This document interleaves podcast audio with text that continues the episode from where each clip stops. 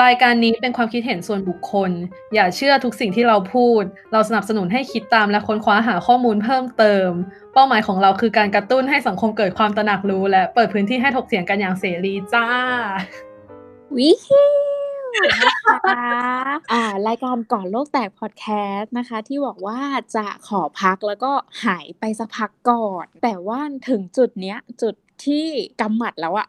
ขอพูดเถอะขอพูดหน่อยสักหน่อยณตรงนี้นะคะ ก็คือวันนี้เราตั้งใจที่จะหยิบเรื่องราวที่กำลังเป็นประเด็นอยู่นะคะสำหรับประเทศไทยนั่นก็คือการทวงคืนประชาธิปไตย ตอนนี้ฮานอยกับปุ้มเราคุยกันว่าเออเราเห็นว่าช่วงนี้ประเทศไทยอยู่ในจุดที่เป็นจุดเปลี่ยนผ่านที่ค่อนข้างสำคัญมาก ๆ แล้วเรารู้สึกว่าตัวเราเองเนี่ย ก่อโลกแตกพอดแคสต์เนี่ยในฐานะที่พวกเราก็เป็นสื่อเหมือนกันถึงจะเป็นสื่อเล็กๆ แต่เราก็รู้สึกว่าเราอยากให้อะไรบางอย่าง เราอยากทำอะไรบางอย่าง อยากมีส่วนร่วมกับการเปลี่ยนแปลงในครั้งนี้ ก็เลยคุยกับปุ้มว่าเฮ้ยงั้นเรามาทำตอนพิเศษไหมที่แบบจะให้ความรู้กับคนฟังความรู้ที่เป็นความรู้พื้นฐานมาก ๆ เลย เกี่ยวกับสิ่งที่ประเทศไทยควรจะมี แล้วก็สิ่งที่เรากำลังเรียกร้องกันอยู่ เพราะว่าช่วงนี้มันมีม็อบเยอะใช่ไหมมีม็อบมีการเรียกร้องประชาธิปไตยเอ่อมีข้อเรียกร้องอะไรนู่นนี่นั่นแต่ว่าคนส่วนใหญ่อะที่ถึงแม้เขาจะเห็นด้วยกับการเรียกร้องอะไรพวกนี้ บางคนก็ยังไม่เก็ตอยู่ดีว่ามันคืออะไรกันแน่ ประชาธิปไตยคืออะไรกันแน่ สิทธิมนุษยชนคืออะไรกันแน่แล้วธรรมนูญใหม่สำคัญยังไงอะไรสำคัญยังไงแล้วเราก็รู้สึกว่า เฮ้ยเราสามารถให้ข้อมูลในเรื่องพวกนี้ได้ อืม ถูกต้อง บางคนอาจจะเข้าใจแล้วอาจจะรู้แล้วเนาะแต่คือเหมือนว่าอาจจะให้ไปพูดจะให้ไปบอกทุกคนก็คงไม่ได้ ถ้ารู้สึกว่าโอเค ฉันเหนื่อยแหละ จุดเนี้ยฉันเหนื่อยแหละ ก็เปิดพอดแคสต์ของเรานะคะ ให้อ่าทุกคนที่ยังไม่ได้เบิกเนตรเนี่ย ร่วมเบิกเนตรไปด้วยกันเนาะแล้วก็รายการของเรานะคะ ก็ยังคง concept ที่ว่าเราสามารถถกเถียงกันได้อย่างเสรี ถ้าสมมติว่ารายการนี้มีการพูดอะไรที่ อาจจะไม่ครอบคลุมหรือว่ามีการที่อาจจะสร้างความเข้าใจผิด ก็สามารถเอามาถกเถียง หรือว่าแย้งย่ออะไรเงี้ยได้เหมือนเดิมเลยนะคะ ที่ Twitter ก่อนโลกแตกพอดแคสต์เนาะแล้วก็เพราะว่า เราเห็นว่าตอนนี้มันเป็นช่วงที่เปลี่ยนแปลงช่วงที่เจนหนึ่งมีความคิดแบบหนึ่งและอีกเจนหนึ่งมีความคิดอีกแบบหนึ่งเลยอะ่ะการจูนกันให้เข้ากันอะมันยากมาก เราก็ไม่ได้อยากจะ confirm ว่าชุดความคิดที่เราจะเอามาพูดในวันนี้มันเป็นสิ่งที่แบบถูกต้อง universal ที่สุดอะไรอย่างเงี้ย มันก็เป็นแค่อีกชุดความคิดหนึ่งที่เราอยากให้คนที่ยังไม่เคยทำความเข้าใจในด้านเนี้ยได้ลองเปิดใจแล้วฟังดูแล้ววันนี้มันพิเศษมาก เพราะว่าเราอะก็ไปค้นคว้าเฟ้นหาแขกรับเชิญ ที่ strong พอแข็งแกร่งมากพอที่จะมาพูด topic ทั้งหมดในวันนี้แล้วเราก็ภูมิใจนำเสนอแขกรับเชิญในวันนี้มาก เพราะว่าเขาเป็นถึงนักสิทธิมนุษยชนที่ทำงานในด้านนี้มาค่อนข้างยาวนาน ก็ไปพบกับแขกรับเชิญของพวกเรากันเลยค่ะ ยินดีต้อนรับค่ะ สวัสดีค่ะฮานอยและน้องปุ้มนะคะ ก็ ชื่อนุชนะคะ ก็จบการศึกษาจากคณะสังคมสงเคราะห์ศาสตร์มหาวิทยาลัยธรรมศาสตร์ค่ะ เรียนจบปุ๊บเนี่ยตั้งเป้าไว้เลยว่า เราจะทำงานองค์กรพัฒนาเอกชน องค์กรแรกที่เข้าไปเนี่ยเราทำเรื่องอ่าผู้เสียหายจากการค้ามนุษย์ ตามมาด้วยย้ายไปโครงการที่ 2 พอโครงการจบปุ๊บก็ไปทำเกี่ยวกับเรื่องผู้ลี้ภัยในเขตเมือง และหลังจากนั้นย้ายไปองค์กรที่ 3 ก็ได้ขยับอะค่ะมาทำเกี่ยวกับเรื่องการศึกษา แล้วก็การขับเคลื่อนงานเยาวชน จนสุดท้ายเนี่ยเราเห็นบ้านเมืองที่มันหลากหลายมากเกินไปจนเรารู้สึกว่าเราอยากปลดแอกความเป็นตัวเองเหมือนกันก่อนที่ม็อบจะมาแล้วปลดแอกการเป็นตัวเอง โดยการมาเป็นฟรีแลนซ์ปัจจุบันเนี่ยก็งานที่ทำก็จะเน้นเรื่องการให้ความรู้อะค่ะอย่างที่น้องๆ บอกตอนแรกว่า เนี่ยเราอยากจะมาพูดคุยเรื่อง ความรู้พื้นฐาน ซึ่งความรู้พื้นฐานเราเหล่านี้ค่ะ ที่พี่สอนเนี่ยปกติเนี่ยมันไม่ถูกสอนในโรงเรียน มันไม่มีการเคยพูดกันว่า การมีส่วนร่วมคืออะไรมันไม่เคยพูดกันอย่างจริง ๆ จังๆ มันก็เลยทำให้มีอาชีพอย่างพี่ เกิดขึ้นมาว่าสิทธิมนุษยชนคืออะไร การที่เราจะส่งเสริมสิทธิเพศหญิงเนี่ยเป็นยังไงก็เลยเป็นอาชีพใหม่ขึ้นมานะคะ ก็จะสอนเกี่ยวกับเรื่องพวกนี้ค่ะ ก็ติดต่องานได้ค่ะคือชอบความที่แขกรับเชิญของเราเนี่ยมีอุดมการณ์แรงกล้ามากตั้งแต่สมัยเรียน ซึ่งอาชีพที่คนไทยไม่ค่อยให้ความสำคัญเท่าไหร่เนาะทีเนี้ยอุดมการณ์ของพี่นุชเนี่ยแรงกล้าถึงขั้นที่ว่า ออกมาทำเองเลยอะตั้งอาชีพตัวเองขึ้นมา เป็นฟรีแลนซ์ด้วยตัวเองทำงานด้วยตัวเองถือว่าสุดยอดมากๆนะแขกรับเชิญของเราวันนี้ แล้วมันก็ได้กลิ่นของ รสชาติของอิสระที่แท้จริงที่เวลาเราพูดเองบอกว่า ฉันชื่อนุชฉันทำงานแบบนี้ โดยที่ไม่ต้องพูดอยู่ใต้ร่มใคร มันคืออิสระภาพที่แท้จริงอย่างหนึ่งที่ตอนนี้เราสามารถรู้สึกได้ใช่แล้วเราก็ดีใจนะหมายถึงทางรายการเราก็ดีใจนะที่ได้เป็นหนึ่งในกระบอกเสียงให้พี่นุชออกมาพูดนำเสนอ สิ่งที่ตัวเองทำอยู่ให้แบบเสียงมันดังมากขึ้น ได้ค่ะ แต่ว่าว่าสั้นนะคะ เพราะว่าส่วนตัวเนี่ยอาจจะไม่ได้เชี่ยวชาญด้านแบบสิทธิทางการเมืองพลเมืองมาก แต่ว่าเน้นย้ำค่ะว่าเราเห็นถึงความลำบากเรา ร่วมกันต่อสู้เรียกร้องกับสิทธิแรงงาน สิทธิสตรี แล้วก็เห็นความเจ็บปวดของน้องๆเยาวชน เราจึงเลือกที่จะกล้ามาพูดในวันนี้ค่ะ ถ้าอย่างนั้นเราไปกันที่คำถามแรกก่อนเลยดีกว่า ไปปรับเบสิกให้ทุกคนเข้าใจตรงกัน ความหมายที่แท้จริงของสิทธิมนุษยชนคืออะไรคะพี่นุชเคยได้ยินจากหลายครอบครัวบอกว่า อย่าเอาเรื่องสิทธิ์มาพูดที่บ้าน ซึ่งก็เคยโดนเหมือนกัน สิทธิมนุษยชนเป็นเรื่องของฝรั่ง เราอยู่ประเทศไทยไม่ต้องฟัง แต่ถ้าเราย้อนกลับไปเนี่ยหลังสงครามโลกครั้งที่ 2 ปี 1948 ประเทศไทยในฐานะรัฐสยาม เราเข้าไปมีส่วนร่วมในการร่างสิทธิมนุษยชนขึ้นมา ซึ่งใจความสำคัญของมันเนี่ยมันก็มีอยู่ว่าสิทธิและเสรีภาพขั้นพื้นฐานโดยคำว่าสิทธิเนี่ยก็คือสิทธิที่ทำให้เราอยู่ดีมีสุขมีชีวิตอยู่ได้ตามหลักศักดิ์ศรีความเป็นมนุษย์เนี่ยมีทั้งหมด 30 ข้อ ซึ่งหนึ่งในข้อนั้นที่เด่นออกมาก็คือเรื่อง การมีเสรีภาพ และทั้งนี้เนี่ยสิทธิมนุษยชนเนี่ยก็คือการสร้างวัฒนธรรมการอยู่ร่วมได้ด้วยความแตกต่าง เพราะแน่นอนว่าบนโลกเนี่ยความจริงก็คือทุกคนแตกต่าง อย่างที่สองคือเกิดมา ไม่มีความเท่าเทียมกันแน่นอน เราจะอยู่ร่วมกันด้วยความแตกต่างนี้ได้ยังไง โดยที่หลักสิทธิมนุษยชนเนี่ยค่ะ จะมาช่วยประกันให้ทุกคนอยู่ร่วมด้วยกันได้ค่ะจริงๆเป็นความรู้ใหม่เลยนะ ตั้งแต่คำถามแรกได้ความรู้ใหม่แล้วก็คือประเทศไทยเป็นหนึ่งในประเทศที่เข้าไปร่างสิทธิมนุษยชนด้วย ประเทศที่จะไม่เข้าไปอย่างเงี้ยก็จะเป็นประเทศที่ยังมีความเชื่อทางศาสนาสุดเข้มข้นมาก เช่นอ่า เขาไม่เห็นด้วยกับการที่จะต้องมีเพศเดียวกันสามารถแต่งงานกันได้เขาเลยไม่รับรองสิทธิมนุษยชนทั้งหมดอะไรเงี้ยค่ะ อืมประมาณสิทธิมนุษยชนมันก็คือต้องมองมนุษย์แบบเท่ากันเนี่ย ซึ่งในยุคก่อนมันก็แบบว่าอาจจะไม่ได้ง่าย ไม่ใช่เรื่องที่แบบว่า in general ในสังคมอื่นเท่าไหร่ ในยุคก่อนเนี่ย ที่จริงสิทธิมนุษยชนเนี่ยเกิดขึ้นมาหลังสงครามโลกครั้งที่สองสงครามโลกครั้งที่หนึ่งก็เกิดขึ้นบ้างคนตายระเบิดเยอะ แล้วก็เกิดองค์กรสันนิบาตโลกมาที่บอกว่า เราจะไม่ไปฆ่าคนเล่นๆแล้วนะคะ เราจะไม่ผลิตอาวุธมาไปฆ่าแล้วประชาชนที่บริสุทธิ์ก็ตาย แต่สงครามโลกครั้งที่2ก็คนบริสุทธิ์ก็ยังตายอยู่สาเหตุของการที่มีสงครามเนี่ยส่วนหนึ่งก็ปฏิเสธไม่ได้ว่ามันเป็นเรื่องของชาติพันธุ์ ที่เราบอกว่า อืมคนนี้สมควรตายคนนี้สมควรตาย เพราะมันก็มีเซนส์เรื่องของความเท่าเทียมขึ้นมาว่า เราจะใช้หลักการความชอบธรรมอะไรในการฆ่าคนคนหนึ่งถูกต้องไหมภายใต้ของร่มสิทธิมนุษยชนมันก็มีหนึ่งคุณค่าก็คือเรื่องของความเท่าเทียมอะค่ะ ทีนี้ก็ไปอีกคำถามหนึ่งเลยละกัน ก็คือพูดถึงสิทธิมนุษยชนสิ่งที่ตามมาแน่นอนร้อยเปอร์เซ็นก็คือเรื่องของความเท่าเทียม เรื่องเนี้ยเป็นปัญหาหนักมากโดยเฉพาะในสังคมไทยในปัจจุบันก็คือคนยังไม่ค่อยเก็ตว่าความเท่าเทียมคืออะไร เพราะอย่างที่พี่นุชพูดมาตอนแรกก็คือว่าคนเราเกิดมาในพื้นฐานที่มันไม่เท่าเทียมกันอยู่แล้ว คนนึงเกิดมารวย คนนึงเกิดมาจน คนนึงเกิดมาในประเทศมหาอำนาจ คนนึงเกิดมาในประเทศด้อยพัฒนา แล้วความเท่าเทียมมันคืออะไรกันแน่ ในเมื่อคนมันเกิดมาไม่เท่าเทียมกัน อันนี้มันจะเป็นสิ่งที่นึกภาพได้ยาก เพราะจะบอกว่าที่จริงเนี่ยคนทุกคนเกิดมาเท่าเทียมกันแต่โอกาสแตกต่างกันมันก็นึกภาพไม่ออก แต่เราจะชวนยึกนึกย้อนไปเผื่อถ้าโรงเรียนสังคมอ่าโรงเรียนที่สอนวิชาสังคมที่ไหนเนี่ยเลิศ เกมที่ยอดฮิตที่สุดสำหรับครูสังคมก็คือเกมเรือมนุษย์นะคะ ก็คือว่าจะมีตั๋วให้ไปโลกที่ 3สำหรับคน 10 คนในห้องมีอยู่ทั้งหมด 100 คนเนี่ยจะเลือกให้ใครไปดี ในระหว่างมีขอทานนายกรัฐมนตรี มีหญิงขายบริการ มีนักเรียนข้ามชาติ มีผู้ลี้ภัยจากซีเรีย เราจะเลือกใคร ทีนี้เนี่ยค่ะกิจกรรมเนี้ยมันจะช่วยระดมความคิดว่าความเป็นคนมันอยู่ที่ไหน คุณค่าของความเป็นคนอยู่ที่ไหน โอกาสที่มันไม่เท่าเทียมเกิดอะไรขึ้น สิ่งที่ตามมาก็คือ ถ้าคนที่เก็ตเก็ตหน่อยก็จะแบบโอ้จริง ๆ แล้วเราไม่ต้องส่งใครไปประเทศที่สามเลยก็ได้นะ ถ้ารัฐดี รัฐประกันสิทธิ์ให้ทุกคนขั้นพื้นฐานที่พอที่จะมีชีวิตอยู่ได้ ก็ไม่มีใครจะต้องดิ้นรนไป แต่เนี่ยแหละค่ะ เวลาเราพูดถึงความเท่าเทียมก็คือว่าเราจะไม่ตัดสินคนที่เรื่องชาติพันธุ์ ภาษา สีผิว แม้กระทั่งแบบตาตีผมยาวอะไรอย่างเงี้ยค่ะ คือทุกคนเราจะแบบมองในโลกดมคติ เราต้องมองว่าให้ทุกคนเท่าเทียม แต่หน้าที่ของเราและก็หน้าที่ของรัฐที่จะต้องทำให้ได้ก็คือ เราจะส่งเสริมโอกาสที่ทำยังไงให้คนมันเท่าเทียมมากขึ้น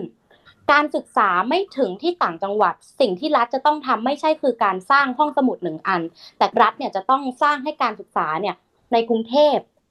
กับในต่างจังหวัดและในหัวเมืองเนี่ย มีคุณภาพที่เท่ากัน มีโอกาสไปติวเหมือนกัน มีคุณครูที่เก่งๆเหมือนกัน ถ้าจะบอกว่าเคอริคูลัมเนี่ยตัวหลักสูตรเหมือนกัน ก็อาจจะใช่ แต่คุณภาพทำไมมันยังต่างกันที่เราเห็นจากในโอเน็ตทำไมคนต่างจังหวัดยังพยายามที่จะสอบขึ้นมาเตรียมใหญ่อะไรประมาณนี้ค่ะ สรุปก็คือเราต้องมองคนที่เท่ากัน และรัฐและเราเนี่ยจะทำยังไงให้ส่งเสริมให้ทุกคนมีโอกาสเท่าเทียมกัน อย่างที่พี่นุชพูด คือการจะมองให้คนเท่ากันเนี่ยมันต้องมองข้ามชาติพันธุ์ ฐานะชนชั้นทุกอย่างไปก่อน เราต้องมองคนแบบที่เป็นคนแบบที่เป็นมนุษย์คนหนึ่งที่เกิดมา ทุกคนมีความเป็นมนุษย์เท่ากันเกิดมาตั้งแต่แรกอยู่แล้ว แต่การเข้าถึงโอกาสต่างหากตรงนั้นที่มันไม่เท่ากัน แต่การเข้าถึงโอกาสที่ไม่เท่ากัน ไม่ได้แปลว่าเราจะมองคนให้มันเท่ากันไม่ได้ เข้าใจเข้าใจถูกต้องสมมติอะจนกับรวยเงี้ย คนจนก็ไม่สิทธิ์เออทำไมเขาเกิดมารวยวะ คือถ้าเราตอบไปเรื่อยๆ เนี่ย มันก็เด็กรวยกับเด็กจนเนี่ย เขาไม่ได้ผิดอะไรเลยนะเขาไม่สามารถที่จะเลือกเกิดได้แต่สิ่งที่เด็กคนจนก็จะต้องได้เราจะไปหาโอกาสทำยังไง ให้เรามีโอกาสเนี่ยได้มีชีวิตที่ดีทัดเทียมเท่ากับคนรวย ก็คือว่าถ้าสมมติว่าเรามนุษย์ในสังคมอะเก็ตคอนคนเท่ากันอะ เพราะฉะนั้นอะคนจะมีวิสัยทัศน์เดียวกันว่าจะทำยังไง ให้ทุกคนได้โอกาสเท่ากัน ถูกต้องถ้าไปเบมคนที่เขาชีวิตดีอยู่แล้วด้วย คือคนอะ ก็จะมองว่าอ๋อความไม่เท่าเทียมก็คือเราจะต้องให้แต่คนจนอย่างเดียวแต่แน่นอนว่า คนที่กำลังประสบปัญหาเนี้ยก็ไม่มีสิทธิ์จะไปตั้งคำถามแบบ เอ้ยทำไมคุณมีสิทธิ์ซื้อรถเบนซ์ในขณะที่ฉันยังขับแค่รถราคาญี่ปุ่นอยู่เลยอะไรอย่างเงี้ย ถ้าเขาพร้อมแล้วถ้ามันไม่ได้กระทบกับใครเขาก็สามารถทำได้ คือเราจะไม่ต้องไปแบบอ๋อเพราะคนรวยเนี่ย ผิดแย่ไม่มาช่วยฉันอะไรเงี้ย แต่เราก็จะต้องมองในในเชิงโครงสร้าง ใช่คือทีนี้ก็เลยคิดว่าถ้าสมมุติว่าคนในสังคมสังคมหนึ่ง get concept นี้หมดว่าเอ่อคนเท่ากัน แต่โอกาสของคนไม่เท่ากัน เพราะฉะนั้นสิ่งที่เราควรแก้ไม่ใช่การเราจะต้องไป blame คนรวย หรือว่าจะต้องทำให้คนรวยลงมาเท่าเรา แต่เราควรแก้ที่ว่าทำยังไงให้คนที่มันเท่ากันอยู่แล้วเนี่ยเข้าถึงโอกาส เท่ากันด้วย เพราะฉะนั้นการมีรัฐที่สามารถอำนวยความสะดวก หรือว่าช่วยเหลือคนทุกคนได้อย่างเท่าเทียมให้สิทธิทุกคนได้อย่างเท่าเทียมเนี่ย มันเลยสำคัญ แล้วทีเนี้ยมันก็จะมีมาอีกมันมีคอนเซปต์คนเท่ากันแล้วใช่ไหม แล้วมันคำเดียวกับคำว่าเท่าเทียมไหม คนเท่ากันกับเท่าเทียมเนี่ยเหมือนกันไหม แล้วเราควรจะให้ความสำคัญกับอันไหนมากกว่ากัน ส่วนตัวเนี่ยก็มองว่าบางอย่างควรเท่ากัน บางอย่างควรเท่าเทียม สิ่งที่สามารถเห็นภาพได้ชัดเจนที่สุดก็คือเกี่ยวกับเรื่องสวัสดิการทางสังคมอะค่ะ อย่างเช่น ถ้าการศึกษาเนี่ยให้เหมือนกันทั้งประเทศได้เลย ทุกคนควรมีสิทธิ์เท่าเทียมกัน ไม่ว่าจะรวยหรือว่าจะจน แต่ว่าถ้า concept ของคำว่าเท่าเทียมเนี่ย คนที่มีความต้องการพิเศษเฉพาะมากกว่า เพราะเขาได้รับโอกาสน้อยกว่า ก็ควรได้มากกว่า เช่น เราไม่เคยอิจฉาคนพิการที่ได้เบี้ยคนพิการถูกต้องไหมคะ เราอิจฉาเขาไหมคะที่เขาได้หกร้อยบาทต่อเดือนเนี่ยไม่เป็นไรไม่ใช่ไหมเพราะว่าอะไรเพราะหนึ่งเขามีค่าใช้จ่ายในเรื่องของอุปกรณ์ในการเดินทางเวลาจะเรียนเนี่ยเขาก็ต้องมีอุปกรณ์พิเศษที่มากกว่าดังนั้นเนี่ย รัฐเลยมองว่าการที่อุดหนุน 600 บาทตรงนี้เนี่ยจะได้ไปส่งเสริมให้เขาสามารถใช้ชีวิตได้อยู่ในสังคมเหมือนคนปกติได้มากขึ้น สิทธิผู้สูงอายุอย่างเงี้ยค่ะ ที่แบบว่า ไปขึ้นรถลดราคาน้อยลง ไปพิพิธภัณฑ์ไม่ต้องจ่ายค่าเข้า มันเกิดขึ้นมาก็เพราะว่าผู้สูงอายุเนี่ยอ่า retire แล้วก็เลยไม่มีรายได้ รัฐก็เลยเข้ามา support ตรงนี้ อืมถ้าเกิดว่าเราเนี่ยไม่ได้อิจฉาเขาในส่วนเนี้ยก็ถือว่าเราเนี่ยเออเข้าใจคอนเซปต์เรื่องของความเท่าเทียม เราพูดถึงความเท่าเทียมเท่ากันต่างๆ เราจะมาพูดถึงระบอบการปกครองที่ มีความรู้สึกว่ามันเป็นระบอบการปกครองที่สนับสนุนสิทธิมนุษยชนมากที่สุดแล้ว นั่นคือประชาธิปไตยเนาะที่เรากำลังเรียกร้องกันอยู่ตอนนี้ด้วย เพราะฉะนั้นอยากถามพี่นุชว่า แก่นของประชาธิปไตยเนี่ยความหมายของมันจริง ๆ แล้วเนี่ยค่ะ มันคืออะไรกันแน่ ก็คือถ้าคนเท่ากันปุ๊บ ใครควรจะปกครองประเทศ ถ้าจะเป็นแบบประชาธิปไตยแบบอุดมคติก็คือ ทุกคนมีส่วนร่วมในประเทศ ถ้าเออประเทศนั้นคนร้อยคนมาอัด มาอยู่ด้วยกันในรัฐสภาเพื่อมาถกเถียงปัญหาต่างๆ อยู่ได้เนาะแต่บนโลกนี้เนี่ยมันไม่ใช่คนหนึ่งร้อยคนแล้วไง ประชาธิปไตยสมัยเนี้ยมันก็เลยเป็นในระบบตัวแทน แต่สิ่งที่มันอยู่ชัดเจนแล้วหลักคุณค่าของมันชัดเจนก็คือ เรื่องการมองคนทุกคนเท่ากัน และก็นำมาสู่ให้คนทุกคนสามารถ มีส่วนร่วมได้ผ่านระบบตัวแทน แต่ทั้งนี้ทั้งนั้นเนี่ยคำว่าระบบตัวแทนขึ้นมาแล้วปุ๊บเนี่ยมันก็จะต้องมีระบบที่เราจะสามารถตรวจสอบเรียกร้องได้ เช่น การออกกฎหมาย มันมีส่วนร่วมของประชาชนไหม ศาลเนี่ยมันมาจากการแต่งตั้งหรือว่ามาจากการมีส่วนร่วมของประชาชน อย่างที่ 3 ก็คือประชาธิปไตยเนี่ยไม่ใช่การเลือกตั้งเพียงอย่างเดียวเท่านั้น แต่ว่าประชาธิปไตยเนี่ยมันจะควรมีพื้นที่ให้ประชาชนสามารถแสดงออกได้ เพราะว่าเราไม่ได้บอกว่าใครเสียงข้างมากที่สุดชนะฉันชนะ แต่ว่าเราก็ต้องมีพื้นที่ให้คนที่มีเสียงส่วนน้อยเนี่ยสามารถอยู่ได้ด้วยค่ะ ประชาธิปไตยเนี่ยมันก็เป็นระบบการปกครองที่ practical ที่สุดเท่าที่จะทำได้แล้วเพื่อให้คนอะเท่ากัน เพราะมันเป็นระบบการปกครองที่เบสมาจากแนวคิดที่ว่าคนเท่ากันเท่าเทียม ทีเนี้ยคนส่วนใหญ่โดยเฉพาะคนไทยก็จะยังเข้าใจว่าประชาธิปไตยอะคือการเลือกตั้ง มีเลือกตั้งก็คือประชาธิปไตยแล้ว ไม่ว่าเลือกตั้งอันนั้นจะเป็นระบบแบบไหนก็ตาม ไม่ว่ากฎของการเลือกตั้งจะ แปลกประหลาดขนาดไหนก็ตาม ก็ยังถือว่าเป็นประชาธิปไตยแบบเนี้ยคือไม่ใช่ เพราะว่าตามหลักประชาธิปไตยแล้วอะก็คือทุกคนต้องมีส่วนร่วมกับการเมืองกับการทำให้บ้านเมืองมันดีขึ้น เพราะฉะนั้นทุกอย่างมันต้องตรวจสอบได้ เพราะว่าอำนาจอยู่ที่สมาชิกทุกคนในสังคม คนไทยชอบเข้าใจว่าประชาธิปไตยคือการเคารพสิทธิเสียงของทุกคน จริงๆเลยแบบว่าเธอต้องฟังฉัน ฉันพูดแบบนี้ไม่ว่าฉันจะพูดอะไร นี่คือสิทธิ์ของฉันในการจะพูด อย่างที่ปุ้มพูดไป พอมาดูประชาธิปไตยที่คนไทยเราคุ้นเคยเนี่ย มันดูจะไม่ค่อยตรงกับคอนเซปที่พี่นุชพูดมาเท่าไหร่ ทีเนี้ยมันก็เลยจะมีคนที่เขาชอบแซวกันว่า สิ่งที่เรากำลังอยู่อยู่ตอนเนี้ยระบอบที่กำลังปกครองเราอยู่ตอนเนี้ยมันคือประชาธิปไตยแบบไทย ๆ ทีเนี้ยมันก็โยงมาถึงคำถามที่ว่าประชาธิปไตย ที่เราอยู่กันอยู่ตอนเนี้ย ประชาธิปไตยแบบไทยๆเนี่ย มันคืออะไรกันแน่ มันมันคือประชาธิปไตยไหม มันมีอยู่จริงหรือเปล่าก่อนอ่าถามพี่นุชค่ะ จริง ๆ แล้วก็พยายามจะหาคำตอบอยู่ว่า แล้วประชาธิปไตยแบบไทยๆคืออะไร ถ้าอย่างที่เราคุยกันมาเนอะว่า หลักการต่างๆ เนี่ยมันเกิดขึ้นจากการมีส่วนร่วมคือทุกคนเนี่ยยินยอมให้หลักการเนี้ย มันเกิดขึ้นทุกคนคอนเซนต์กันแล้ว ผ่านการให้สัตยาบันการลงชื่อต่างๆ ส่งตัวแทนไป เพื่อมีหลักการสิทธิมนุษยชนมา แล้วคำถามก็คือว่าถ้าเราจะเบสตามหลักการนั้นแล้วปุ๊บ เราให้สัตยาบันไปแล้วปุ๊บเนี่ย ความหมายมันต้องเป็นสากล เพราะว่ามันก็เกิดขึ้นจากการมีส่วนร่วม แล้วประชาธิปไตยแบบไทยๆเนี่ย มันจะนิยามว่าอะไร ซึ่งเราก็เลยรู้สึกว่ามันไม่มีอยู่จริง เพราะหลักการเนี่ยมันควรจะเป็นสากล ไม่ว่าเราจะไปอยู่ประเทศไหน มันควรจะเป็นสากลค่ะ อืม แต่สิ่งอื่นใดนะคะเหนือสิ่งอื่นใดก็คือเราจะฝากไว้ว่าประชาธิปไตยเนี่ย ระบอบการปกครอง แบบเนี้ยมันอาจจะไม่ใช่สิ่งที่ดีที่สุดหรือเพอร์เฟกที่สุดเนาะใช่ อย่างในตัว democracy indicator index เนี่ยเรื่องของตัวชี้วัดประชาธิปไตยเนี่ยมีเพียงแค่ 20 ประเทศในโลกเท่านั้นที่เขาบอกว่าเป็นประชาธิปไตยแบบเต็มใบจากประมาณ 100 เกือบ 180 ประเทศมันน้อยมาก ซึ่งส่วนใหญ่เนี่ยก็จะอยู่ในประมาณเมืองไทยก็คืออยู่ในเทียร์ที่ 2 ก็คือยังไม่เต็มใบ มันอาจจะขาดเหลือเรื่องแบบวัฒนธรรมของการเมือง เรื่องของการสามารถนำนโยบายมาปรับใช้ได้จริง เรื่องของการเปิดพื้นที่ให้กับประชาชนเรื่องการไม่คุกคามประชาชนประมาณนี้ ไม่คุกคามประชาชนชอบมากใช่ค่ะ เพราะว่าการคุกคามประชาชนเนี่ยมันทำให้ประชาชนกลัวถ้าน้องกลัวแล้วน้องกล้าจะออกมาพูดไหมล่ะคะก็ไม่กล้าสิทีนี้พอคนไม่กล้าใช้ อำนาจของตัวเองมันก็ไม่ใช่ประชาธิปไตยแล้วไงมันมีการใช้อำนาจส่วนหนึ่งเหนือกว่าอีกส่วนหนึ่งมันก็หลุดออกจากทุกคอนเซปต์เลยอะทีเนี้ย แต่เพราะว่าบางประเทศเนาะยกตัวอย่างประเทศเราเอง เราอยู่กับอะไรแบบนี้มาจนชินแล้วอะหมายถึงอยู่กับการใช้อำนาจหรือว่า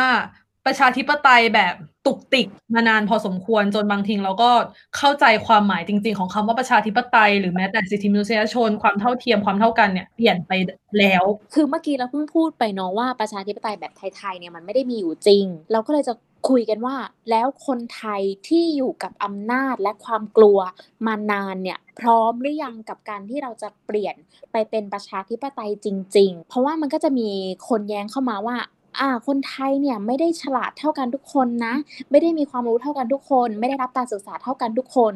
ไปทำเรื่องอื่นให้เท่ากันก่อนไหมแล้วค่อยไปถึงประชาธิปไตยไปถึงจุดนั้น อะอย่างเงี้ยค่ะ พี่นุชมีความคิดเห็นในเรื่องนี้ว่ายังไงบ้าง คนที่มีแนวคิดแบบเนี้ยค่ะว่ายกตนไปข่มคนอื่นว่าเราฉลาดกว่าเขาเนี่ยอยากรู้ว่า คุณใช้อะไรแล้ว คุณมองไม่เห็นสิ่งที่ สังคมมันเกิดขึ้นจริง ๆหรอ ถ้าจะตอบตามหลักการเนี่ย การที่แบบว่าโอเค เลือกเฉพาะคนที่จบปริญญาตรีเนี่ยไปเลือกตั้ง ก็เป็นการจัดการที่ดูง่ายดีนะคะ แต่ว่าถ้ามองย้อนกลับไปเนี่ยมันเป็นไปตามหลักการสิทธิมนุษยชนไหม มันก็ไม่ เพราะว่าเราไม่ได้มองคนเท่ากัน เพราะว่าเรากำลังบอกว่ามันก็มีคนที่อาจจะมีการศึกษาแบบอื่น และการมีปริญญาตรีเนี่ยมันไม่ได้ การันตีเรื่องของความเป็นคนอะไรเนี่ยอาจจะชวนคุยไปได้เรื่องถึงคำว่าความดีอีกดังนั้นอะเราอยากเสนอว่ามันไม่มีคำตอบที่ตายตัวแต่ทุกอย่างเนี่ยมันต้องเป็นแบบ on the job educate ไปเรื่อยๆค่ะสิ่งที่สำคัญที่สุดก็คือว่าเราจะต้องกระจายอำนาจเอาทรัพยากรไปลงในที่ต่างๆ แล้วก็ให้โอกาสเท่าเทียมกัน ไม่ใช่แบบว่าโอเค ฉันฉลาดแล้วฉันนู่นนี่แล้ว ฉันเอาตัวรอดก่อน แล้วก็กดขี่คนที่ไม่มีโอกาสในสังคมต่อไป กดขี่ไม่ให้ตั้งคำถาม กดขี่ไม่ให้มีชีวิตดีขึ้น และคนที่เอาตัวรอดก็อยู่สบายต่อไป คนที่คิดแบบแบบที่ปุ้มถามอะคนที่คิดว่า เอ้ย คนยังฉลาดไม่เท่ากันเลย คนรวยเสียภาษีมากกว่าอะไรอย่างเงี้ย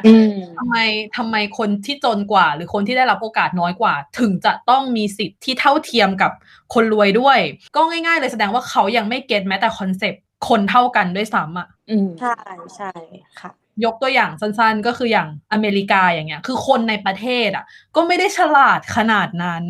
แต่ว่าอเมริกาก็เป็นหนึ่งในประเทศที่ประชาธิปไตยมีความ practical ที่สุดแล้ว ถามว่าเขาทำได้ยังไง เพราะว่าเขาไม่ได้มองว่าคุณค่าของคนขึ้นอยู่กับการศึกษา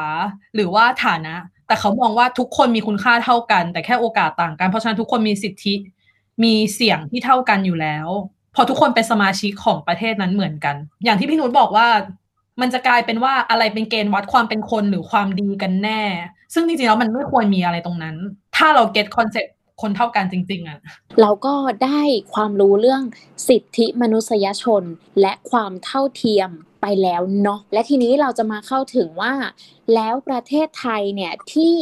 เราใช้ระบอบประชาธิปไตยอันมีพระมหากษัตริย์ทรงเป็นประมุขเนี่ยมันส่งผลอะไรต่อ ประชาชนบ้าง ส่งผลอะไรต่อประเทศเราบ้าง และเราควรจะทำยังไงอยู่กันยังไงต่อไป หรือว่าเกิดอะไรขึ้นหลังจากนั้นเราจะมาพูดกันหลังจากนี้ค่ะคำถามต่อไปเกี่ยวกับประชาธิปไตยอันมีพระมหากษัตริย์ทรงเป็นประมุขเนี่ยจะเริ่มขึ้นแล้วนะคะ นั่นก็คือ ระบอบกษัตริย์เนี่ยที่เรามีกษัตริย์นะคะ ส่งผลอะไรต่อประเทศไทยอย่างไรบ้างคะพี่นุชปฏิเสธไม่ได้เลย ก็ต้องตอบว่าเขาเป็นหนึ่งในคนที่สร้างชาติให้ทุกคนมี common value คุณค่าของการมีส่วนร่วมด้วยกันได้ อย่างยาวนานมากด้วยรูปแบบที่ค่อนข้างมีความเป็นกลิ่นของสมบูรณาญานาสิทธิราชมาแต่ก่อน ซึ่งทำให้เนี่ยองค์กษัตริย์เนี่ยเป็นแบบองค์เหนือหัวคือเทพ พอเป็นเทพแล้วปุ๊บเนี่ยเราใช้หลัก ศรัทธาในการพูดมากกว่าหลักในความเป็นเหตุผล เป็นเทพ มีพิธีกรรมที่หลากหลาย มันยิ่งตอกย้ำว่าเขาไม่ใช่คน เครื่องราชที่ใส่ เครื่องแต่งที่ใส่ มันยิ่งเหนือกว่าการที่ทำให้เขาแบบอืมเขาเป็นกษัตริย์ผู้สูงส่งแต่ทำให้เขาดูเป็นเป็นเทพที่เกิดขึ้นมาทำให้คนรู้สึกโหสุดยอดจริง ๆ ต้องเป็นบุญล้นพ้นเป็นคนที่มีอำนาจที่จะ ก่อให้เกิดคุณงามความดีในประเทศชาติ แต่สิ่งที่เกิดขึ้นเนี่ยในยุคหลังๆเนี่ยก็คือว่ามีชนชั้นปกครอง หรือแม้กระทั่งนายทุนต่างๆเนี่ยใช้ระบอบกษัตริย์เป็นเครื่องมือ แล้วก็ถูกใช้เป็นข้ออ้าง เพื่อสร้างสิทธิพิเศษต่างๆ แล้วก็ทำให้เกิดความชอบธรรมให้กับตนเองแล้วก็พวกพ้องซึ่งมันไม่ควรจะเกิดขึ้น เพราะว่ากษัตริย์ควรจะ อยู่เหนือทางการเมือง แล้วก็อยู่ใต้รัฐธรรมนูญทำตัวให้เป็นกลาง เพราะว่าตอนนี้อย่างที่บอกไปตอนแรก พอเป็นเทพปุ๊บ ไม่มีใครกล้าตรวจสอบ ไม่มีใครกล้าเปลี่ยนแปลง แม้กระทั่งมีกฎหมายบางอย่างทำให้คนอยู่ในความกลัว ก็ไม่มีใครกล้าแสดงออกแล้วมันก็ถูกแช่แข็งมานานมากแล้ว ปัจจุบันเนี่ยยังไม่มีใครกล้า criticize ได้อย่างตรงๆ ในรูปแบบของทางการเมือง ไม่ใช่ criticize เอาแบบสนุกปากเนาะ criticize ให้เกิดการเปลี่ยนแปลงเนี่ยค่ะ อืมก็จะเป็นประมาณนี้ว่าระบอบกษัตริย์มีอยู่แล้วดีไม่ดีไม่รู้แต่ที่ไม่ชอบและไม่ถูกต้องก็คือการนำใช้ระบอบกษัตริย์เนี่ยมาเป็นเครื่องมือในทางการเมือง ตัวฮานอยเอง เพิ่งจะจบปริญญาโทหมาดๆแล้วก็ทำเรื่องนี้เหมือนกันก็คือ การเอาความศรัทธามาใช้เป็นเครื่องมือทางการเมือง ซึ่งมันยิ่งใหญ่มากๆเลยนะ จากตอนแรกเนี่ยที่อย่างที่พี่นุชบอกว่ากษัตริย์อะควรจะอยู่ นอกเหนือจากทุกสิ่งทุกอย่าง อันนี้พูดตามวัฒนธรรมของไทยเลยนะ แต่มันกลายเป็นว่าพอผู้มีอำนาจเอากษัตริย์มาใช้เป็นเครื่องมือทางการเมือง มันก็ห้ามไม่ได้ที่ตัวกษัตริย์เองอะจะเข้ามาคลุกคีด้วยทำให้การจัดใช้แนวคิดประชาธิปไตยกับสังคมไทยอะเป็นไปได้ยากมาก ๆ เพราะว่าประเทศไทยอะโตมากับการเทิดทูนคนคนหนึ่งอยู่เหนือทุกสิ่งทุกอย่าง เราไม่ได้มองเขาเป็นมนุษย์เพราะฉะนั้นคอนเซปต์การ มองว่ามนุษย์เท่ากันอะ มันใช้กับสังคมไทยได้ยากมากๆ เพราะเราอะ treat คนคนหนึ่งแบบ ไม่ใช่มนุษย์แล้วอะแต่ทีนี้ไม่ได้หมายความว่าสิ่งที่เราทำกับกษัตริย์มันผิดนะ เพราะมันก็เป็นวัฒนธรรมที่มีมานาน แล้วการมองว่ามนุษย์เท่ากัน มันก็เป็นอีกแค่คอนเซปต์หนึ่งของโลกใบนี้ เออทีเนี้ย ก็แค่อยากจะสรุปจากพี่นุชว่าฟังจากที่พี่นุชพูดมาว่าระบอบกษัตริย์ในประเทศไทยทำอะไรกับประเทศไทยบ้าง แล้วโยงไปกับคำถามก่อนหน้านี้ที่เราคุยกันเรื่องประชาธิปไตยหรือคนเท่ากันเนี่ยมันเหมือนกับว่าประเทศไทยกับประชาธิปไตยอะจะผนวกรวมกันได้ยากมากๆอะแล้วอย่างที่ปุ้มพูดว่าประชาธิปไตยที่มีพระมหากษัตริย์ทรงเป็นประมุขตอนเนี้ยในประเทศไทยอะ มันมันคืออะไรกันแน่ เอาจริง ๆ เราก็ยังไม่สามารถให้คำตอบได้เลยนะแล้วถ้าเราจะไปถึงประชาธิปไตยที่เป็นประชาธิปไตยจริง ๆ เนี่ยค่ะ กษัตริย์ไทยควรอยู่อย่างไรคะ จริง ๆ นะ มันมีหลายโมเมนต์มากเลย ที่เขาจะแบบซื้อใจคนทั้งประเทศได้อีกมาก โดยการรับข้อเสนอแล้วก็ปรับตัวแล้วก็ออกมาชี้แจง เช่น กฎหมาย1นึอะค่ะ มันถูกใช้มาในช่วงของรอบ 10 ปี แล้วมันก็มีหลายเหตุการณ์ที่สามารถจะตั้งคำถามได้ทำไมกลุ่มนักโทษ1นึถึงถูกปฏิบัติแตกต่างไปทำไมคนที่ลองที่จะกล้า criticize กษัตริย์ถึง หายตัวไป มันทำให้คนทำงานทางด้านสังคมอย่างเราเนี่ยมันอดตั้งคำถามไม่ได้ ถ้าเริ่มปรับสิ่งที่มันเห็นแบบชัดเจนว่ามันควรปรับอย่างกฎม .112 ม .116 อะไรอย่างเงี้ยค่ะ ก็จะเริ่มดี หรือแม้กระทั่งแฮชแท็กโด่งดัง เช่น ขบวนเสด็จมันมีช่องทางไหนเนี่ย ที่เราจะพอประนีประนอมกันได้ไหม เราเข้าใจว่าทุกคนเนี่ยมีความเร่งด่วนหมด และความเร่งด่วนของกษัตริย์ก็สำคัญเช่นกัน เพราะว่าการที่เขาทำภารกิจหนึ่งเนี่ยอิมแพคมันสูงมากปฏิเสธไม่ได้ แต่จะต้องปิดถึงขนาดแบบคนต้องนั่งอยู่บนถนนไหมไม่สามารถเดินบนสกายวอล์กได้เลย มันอาจจะต้องเริ่มเปลี่ยนไปไหมอะไรอย่างเงี้ยค่ะเพราะว่าจากที่เห็นเนาะหลาย ๆ คนคือเราไม่ได้ไม่ชอบหรือว่าตั้งข้อคอรหาเกี่ยวกับบุคคลใดบุคคลหนึ่ง คือถ้าโลกมันเปลี่ยนไปแล้ว หรือว่าถ้าเราจะไปถึงจุดนั้นจริง ๆ แบบที่เราใฝ่ฝันกันไว้เนี่ย ทุกอย่างมันต้องตรวจสอบได้ และมีเหตุมีผล ในการมองมนุษย์ให้เท่าเทียมใช่ไหมคะ มากกว่านี้หน่อยเนาะสิ่งที่อยากจะพูดอีกครั้งหนึ่งก็คือว่า พอเรื่องของประชาธิปไตยเนี่ยมันไม่ได้อยู่ในโรงเรียน เรื่องของการส่งเสริมให้คนมีสิทธิ์มีเสียง ส่งผลกระทบต่อคนไทยในการจะ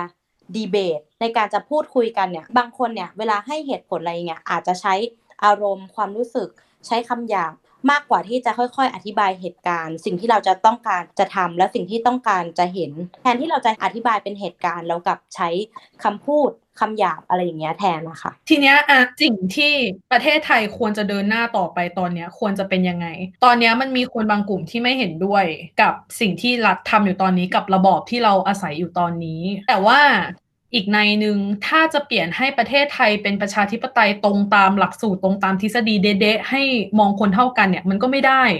ด้วยเพราะว่าวัฒนธรรมของไทยเองอะ่ะ อยู่มากับความศักดิ์สิทธิ์อะอยู่มากับการเทิดทูนสิ่งสิ่งหนึ่งอยู่เหนือสิ่งสิ่งอื่นอยู่แล้ว เราควรจะทำยังไงดี เปรียบเทียบกับสถานการณ์ปัจจุบันเนาะก็จะมีม็อบมุ้งมิ้งกับม็อบมินเนี่ยนนะคะ เป็นม็อบสองมอมาที่ทุกวันเราจะต้องติดตามว่าเขาจะไปกันที่ไหนบ้าง สิ่งที่มันแตกต่างกันก็คือว่าม็อบมุ้งมิ้งเนี่ยเหมือนจะโดนข้อหาต่างๆ เยอะกว่าหรือเปล่าทำไมม็อบมินเนี่ยเนี่ย ไม่เคยโดนเลยและอีกอย่างเนี่ยม็อบมินเนี่ยเนี่ยก็ได้รับการจัดการอะไรที่มันสะดวกสบายมากกว่า หรือแม้กระทั่งเนี่ยมีคำสั่งจัดตั้งว่าโอเค อย่าลืมจัดการให้มีม็อบมินเนี่ยนจำนวนนี้เท่านี้เท่านี้ซึ่งเราก็แอบเห็นกันจากการจัดตั้งขึ้นมา มันทำให้เรามองเห็นอย่างอย่างหนึ่งว่าสิทธิเนี่ยมันกลายเป็นเรื่องของโชคชะตามาแล้วม็อบมุ้งมิ้งหลายคนเนี่ย ไปม็อบด้วยความรู้สึกว่า วันนี้จะโดนสลายไหมวันนี้จะโดนจับไหมเพราะว่าเรื่องของสิทธิ์เนี่ยมันไม่ได้ถูกประกันไว้มันกลายเป็นเรื่องของบุญบาปแล้วก็โชคไปแล้ว วันนี้เอกลับบ้านมาปลอดภัยค่อยยังชั่วหน่อย แต่เราก็ไม่รู้ว่าวันพรุ่งนี้จะเป็นยังไงบ้าง สิ่งที่จะต้องทำให้เกิดขึ้นก็คือให้คนมีโอกาสแสดงได้อย่างเท่าเทียมกัน แล้วก็ปราศจากความกลัว เรื่องพวกนี้ค่ะ มันเป็นเรื่องของสิ่งที่รัฐ จะต้องสร้างความชอบธรรมให้กับทั้งสองฝ่ายมันจะได้เกิดการพูดคุย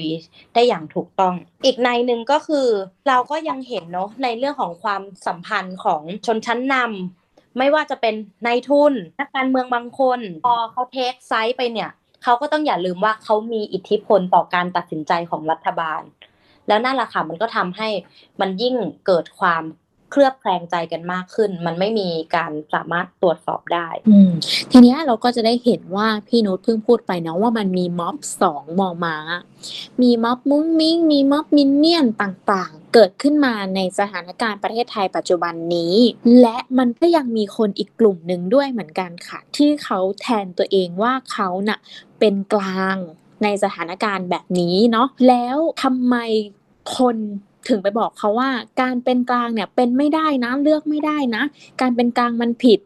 ทำไมการเป็นกลางในสถานการณ์แบบนี้ถึงผิดคะพี่นนท์เราก็ต้องถามเขาเนาะว่าหลักการของเขาคืออะไร เขาสบายใจในรูปแบบไหน แต่ก็อยากจะชวนคุยเนาะถ้าเราเอาเรื่องของหลักการสิทธิมนุษยชนเข้ามาจากเรื่องของคนเท่าเทียม หลักการศักดิ์ศรีความเป็นมนุษย์ เรื่องของระบบยุติธรรมเนี่ยจับคนแบบไม่มีใบอย่างเงี้ยค่ะ แม้กระทั่งเรื่องของการไม่ใช้ความรุนแรง เรื่องเสรีภาพการแสดงออก คุณยังเคารพหลักการนั้นอยู่ไหม แล้วการที่คุณแบบบอกว่าเป็นกลาง แต่ยังเคารพตรงนั้นเนี่ย มันก็เป็นความขัดแย้งกัน เราจึงอยากให้คนเนี่ยมองข้ามเรื่องของตัวบุคคล มองข้ามเรื่องของอุดมการณ์บางอย่างส่วนตัว แต่ให้มองให้เห็นถึงความเป็นคนให้ได้มากที่สุด ถ้าจะบอกโอ้ยอย่าเอาเหตุผลเรื่องของความเป็นคนเอาอะไรมาพูดกัน แล้วเราควรใช้หลักการอะไรอันเนี้ยก็ควร ให้แสดงออกมาด้วย ถ้าจะย้อนกลับไปอ้าวก็เนี่ยแบบคนนู้นคนนี้มาทำอย่างงู้นอย่างนี้ก่อน ก็เอามาพูดกัน เอามาพูดกัน ไม่ใช่มาบอกว่าหยุดพูดเรื่องของความเป็นคนได้แล้วอะไรเงี้ย เพราะว่าฉันก็คนเหมือนกัน ฉันก็มีนู่นนี่เหมือนกัน คุณอย่าลืมหลักการ แต่ถ้าบอกว่า อ๋อ คุณมามอบหรือไม่มามอบ แล้วไปเบมคนไม่มาม็อบว่าเป็นคนไม่มีความรับผิดชอบต่อสังคม อันนี้มันก็อาจจะเกินเหตุไปหน่อยเพราะว่าทุกคนเนี่ยก็มีสิทธิ์ที่จะเลือกได้ว่าเราสบายใจต่อการแสดงออกมากแค่ไหนค่ะแต่อย่างนี้คือเราพูดได้ไหมคะว่าฝั่งสองฝั่งตรงเนี้ยมันคือประชาธิปไตยกับเผด็จการพูดได้เต็มปากเลยไหมคะ ก็แล้วแต่คนจะมองว่าเผด็จการยังไง ถ้าเกิดว่าจะบอกว่ามันเป็นแบบแอบสูตรโมนาคีอะไรอย่างเงี้ยอ่ามันก็อาจจะยังไม่ใช่อย่างชัดเจน แต่ว่าคนบางคนเขาอาจจะตีความว่า เออ การออกพรกฉุกเฉินอะไรอย่างเงี้ยมันเป็นการจำกัดสิทธิ์อย่างมาก ๆ เพื่อเป็นเครื่องมือทำให้เนี่ยคนไม่สามารถออกมาเรียกร้องได้ แล้วทำให้แบบว่าชะลอเรื่องของร่างรัฐธรรมนูญหรืออะไรไปอีกอย่างเงี้ย ก็แล้วแต่คนจะตีความกัน ทีนี้ม็อบมุ้งมิ้งเองในกลุ่มนี้เองเนาะมันก็จะมีข้อถกเถียงกันอยู่เหมือนกัน เราจะเห็นคำสองคำนี้ค่ะที่มีคำว่าปฏิรูปและ ปฏิวัติ ทีนี้คำสองคำนี้มันคืออะไร แล้วแบบไหนมีดีกว่ากันไหมอะไรยังไง เพราะว่าเสียงตอนนี้มันแตกเป็นสองเป็นสองฝั่งเลยทั้งทั้งที่เราอยู่ในกลุ่มก้อนเดียวกันเนาะก็จะมีบางคนบอกว่าเอาปฏิรูป บางคนก็ไม่ปฏิวัติเลย เอาปฏิรูปไปเลยอะไรอย่างเงี้ยค่ะ อยากให้พี่นุชได้มาให้ความรู้ในจุดจุดนี้ด้วย ว่ามันคืออะไรอะไรยังไงกันแน่ จริงๆก็ต้องถามต่อนะว่า ปฏิรูปแล้วกรรมของมันคืออะไรคือ อันนี้มันเป็นแค่เวิร์บอย่างเดียวอะเออมันเป็นแค่คำกริยาอย่างเดียว มันยังไม่มีไม่มีประธานกริยากรรม อาจจะไม่สามารถตอบแทนอย่างเคลียร์ได้ทั้งหมด แต่ถ้าเกิดว่าเอาเป็นนิยามสั้น ๆ ก็คือ ปฏิรูปก็คือเปลี่ยนแปลงรูปแบบจะปฏิรูปกฎหมาย ปฏิรูปการศึกษา ปฏิรูปอ่าวิธีการเลือกตั้ง คือมันสามารถเปลี่ยนแปลงรูปร่างของมันได้ เป็นส่วนหนึ่งของระบอบ แต่ถ้าสมมติว่าปฏิวัติเลยคือการเปลี่ยนแปลงทั้งระบอบทั้งรูปร่างทุกอย่างหมดเลย จากขาวเป็นดำเป็น revolution เลยอะไรอย่างนั้นนะคะ ทีนี้มันก็จะมีคนพูดคุยกันว่า one thing at a time ไม่ได้หรอไปทีละอย่างไม่ได้หรอ เคยคิดแบบนั้นเหมือนกัน แต่คำถามให้เราถามกับตัวเองก็คือ แล้วเวลาไหนอะที่มันเหมาะสมเพราะว่าตอนนี้ปัญหาสังคมอะมันก็มีอยู่ แล้วเวลาเราทำปัญหาสังคมก็โอเคเราก็จะบอกว่าที่มาของมันก็คือ เพราะเรื่องของ ความเชื่อบางอย่างที่มันยังไม่ถูกต้อง เราไม่สามารถเข้าถึงโอกาสตรงนี้ได้ รัฐไม่ได้เปิดช่องทางให้ประชาชนมีส่วนร่วม แล้วมันก็ไปถึงเรื่องของโครงสร้างทางสังคม คนจนเพราะโครงสร้างทางสังคม สิทธิทางเพศไม่เท่าเทียมกันเพราะเรื่องของโครงสร้างทางสังคม ถ้าจะให้ทุกคนเนี่ยช่วยเหลือตัวเองอย่างเดียวเนี่ยมันไม่ยั่งยืนแน่นอนว่าการเปลี่ยนแปลงเชิงโครงสร้างเนี่ยมันยั่งยืน มันก็เลยต้องบอกว่างั้นเราคงไม่รอแล้วแหละ มันก็ต้องถึงเวลาที่เราต้องลงมือทำเลย เพราะว่าไม่ก็ไม่มีใครตอบได้ว่า เวลาไหนที่มันสมควร อืม และถ้ารอจะต้องรออีกถึงเมื่อไหร่ก็ไม่มีใครตอบได้เหมือนกันเนาะเพราะว่าอย่างที่บอกว่าอย่างปัญหาในตอนนี้มันไม่ได้เกิดขึ้นทีละปัญหา เพราะฉะนั้นมันจะแก้ไปทีละปัญหาก็ไม่ได้ ทุกปัญหาในทุกๆภาคส่วนมันเกิดขึ้นพร้อม ๆกัน แล้วทำไมเราถึงจะต้องไปคอยแก้ปัญหาให้คนทีละกลุ่ม ทีละกลุ่มทีละกลุ่ม เราสามารถเรียกร้องแล้วก็พัฒนาปรับทุกๆอย่างไปพร้อม ๆ กันได้ นี่คือสิ่งที่พวกเราก็อยากจะสื่อในที่นี้เนาะ ใช่แล้วก็บวกมาอีกอย่างหนึ่งก็คืออย่างเราคุยคุยกันไปก่อนหน้านี้ คือเราก็ไม่สามารถฟันธงได้ร้อยเปอร์เซนว่าหลักการสิทธิมนุษยชน การมองคนให้เท่าเทียมเนี่ยมันเป็นสิ่งที่ถูกต้องเท่านั้นร้อยเปอร์เซนแล้วเราก็ไม่สามารถพูดได้ว่าเออระบอบกษัตริย์ที่มีอยู่มันผิดร้อยเปอร์เซ็นมันผิดแน่นอน คือตอนนี้เทรนด์ของโลกอะ่ะมันอาจจะเป็นแบบนี้ก็คือ คนทุกคนอะ่ะต้องเท่ากัน ทุกคนต้อง ควรจะได้รับโอกาสเท่ากัน ควรได้รับสวัสดิการจากรัฐ ควรได้รับการดูแลจากรัฐที่ดีอะเท่ากัน แต่ว่าด้วยความที่ในบริบทของประเทศไทยตอนเนี้ย ประเทศไทยมันอยู่ในจุดที่ปัญหามันแผ่อยู่ตรงหน้าแล้วว่าแบบว่าความจน ความเหลื่อมล้ำการศึกษาทุกๆอย่างเลยเนี่ย มันมาจากระบอบที่เรามองคนไม่เท่ากัน แล้วมันสามารถแก้และทำให้คนทุกคนอะเข้าถึงสิ่งที่ดีกว่าได้ คือการที่ม็อบมุงมิงออกมาสู้เพื่อ ประชาธิปไตยที่ดีขึ้น สู้เพื่อให้ทุกคนเนี่ยเท่ากันจริง ๆ ไม่มีใครกลายไปเป็นสมมุติเทพเนี่ยมันก็อาจจะไม่ได้ถูกร้อยเปอร์เซ็นแต่มันเป็นสิ่งที่แบบถ้าแก้ตรงนั้นได้อะคนทุกคนจะได้รับคุณภาพชีวิตที่ดีกว่า มันก็จะมีวัฒกรรมอีกอันนึงเนี่ยบอกว่าทุกคนเนี่ยรักชาติกันหมด แต่ชาติของฉันเป็นแบบนี้ ชาติของฉันคือประชาชนชาติของฉันจะต้องมีสามเสาหลัก แต่เราก็ไม่ควรที่จะ สงวนไว้ว่าการรักชาติเนี่ยเป็นแค่ของคนกลุ่มใดกลุ่มหนึ่ง แล้วมันก็มีวิธีการที่มันมันแตกต่างกัน แล้วคิดว่าการที่เราจะทำแค่วิธีการเดียวเนี่ยชาติมันอาจจะไม่ได้พัฒนาขึ้นมา ก็เลยอยากให้ทุกคนเนี่ยรักชาติด้วยหลาย ๆ วิธี แล้วก็นอกจากจะรักชาติแล้วด้วยเนี่ย เราก็ต้องแบบว่ารักแล้วเคารพในความเป็นมนุษย์ของคนที่คิดต่างจาก เราด้วย นั่นก็จะเป็นสิ่งที่ทำให้ชาติเนี่ยมันนุ่มนวลขึ้น คือตอนนี้ประเทศไทยอะมันมีกรณีหลายกรณีโดยเฉพาะในยุคนี้นะ ที่ความจงรักภักดีต่อกษัตริย์ หรือว่าความศรัทธาที่มีให้กับระบอบกษัตริย์เนี่ยมันรุนแรงมากจนถึงขั้นที่ว่ามีการทำร้ายคนกันเอง แล้วที่น่าเศร้าที่สุดก็คือมีการทำร้ายคนในครอบครัว เช่น พ่อแม่บางคนแจ้ง หนึ่งหนึ่งสองกับลูกตัวเอง หรือว่ามีการสาบแช่งผู้มาชุมนุม หรือพ่อแม่บางคนอย่างเงี้ย ถ้าสมมุติว่าลูกไปชุมนุมแล้วได้รับบาดเจ็บอะแทนที่พ่อแม่จะเป็นห่วงกับรู้สึกว่าไปลนหาที่ตายเอง เราควรจะแก้มันยังไง mindset แบบเนี้ย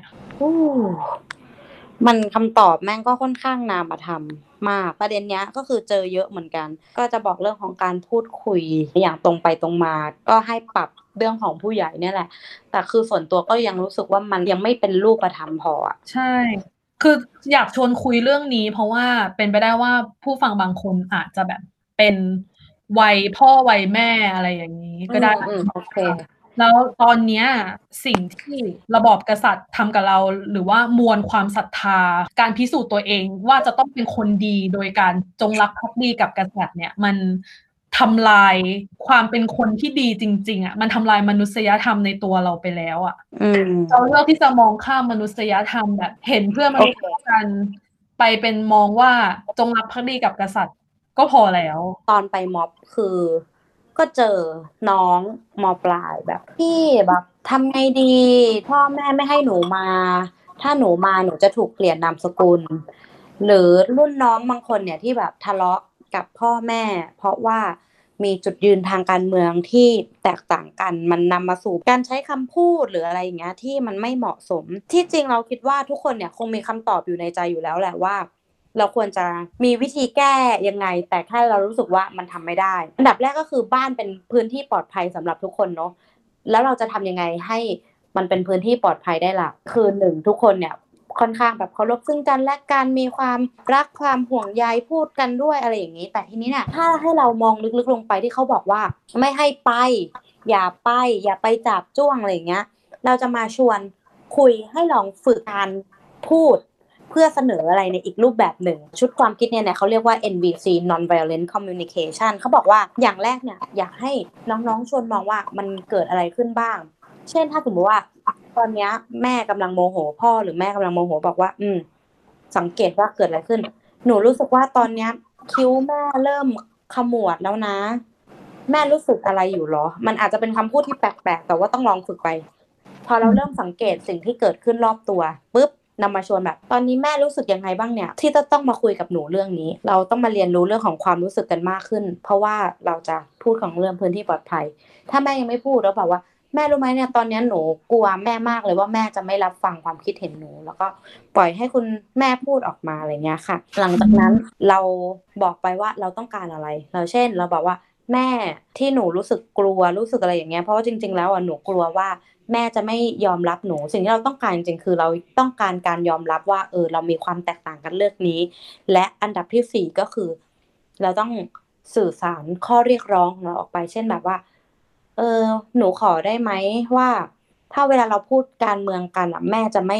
ด่าหนูว่าหนูโง่อะไรอย่างเงี้ยค่ะ คือเราอยากให้มีการพูดสิ่งแรกโดยไม่มีอคติหรือการตัดสินอันดับที่สองคือ เราสื่อสารเรื่องของความรู้สึกมากกว่า สิ่งที่ฉันคิด ฉันคิดว่าแม่ดุฉันอะไรเงี้ยตัดเอาไว้บอกว่า อืม แล้วตอนนี้แม่รู้สึกยังไง หนูรู้สึกยังไง ตามมาด้วยความต้องการที่แท้จริงของเรา เราต้องการอะไรจากบทสนทนานั้น เราต้องการเอาชนะหรอ แน่ใจหรือเปล่าว่าเราต้องการเอาชนะ หรือจริง ๆ แล้วเราต้องการการยอมรับเท่านั้นอันนี้อาจจะต้องใช้เวลาค้นหาหน่อย และอย่างสุดท้ายเนี่ยสิ่งที่เราต้องการการเปลี่ยนแปลงคืออะไร ถ้าเราใช้สี่สี่อย่างในการพูดคุยเนี่ย มันอาจจะทำให้เห็นภาพชัดขึ้น และก็เรื่องของโทนเสียงหน้าตาเนี่ย เราก็จะต้องปรับ แล้วก็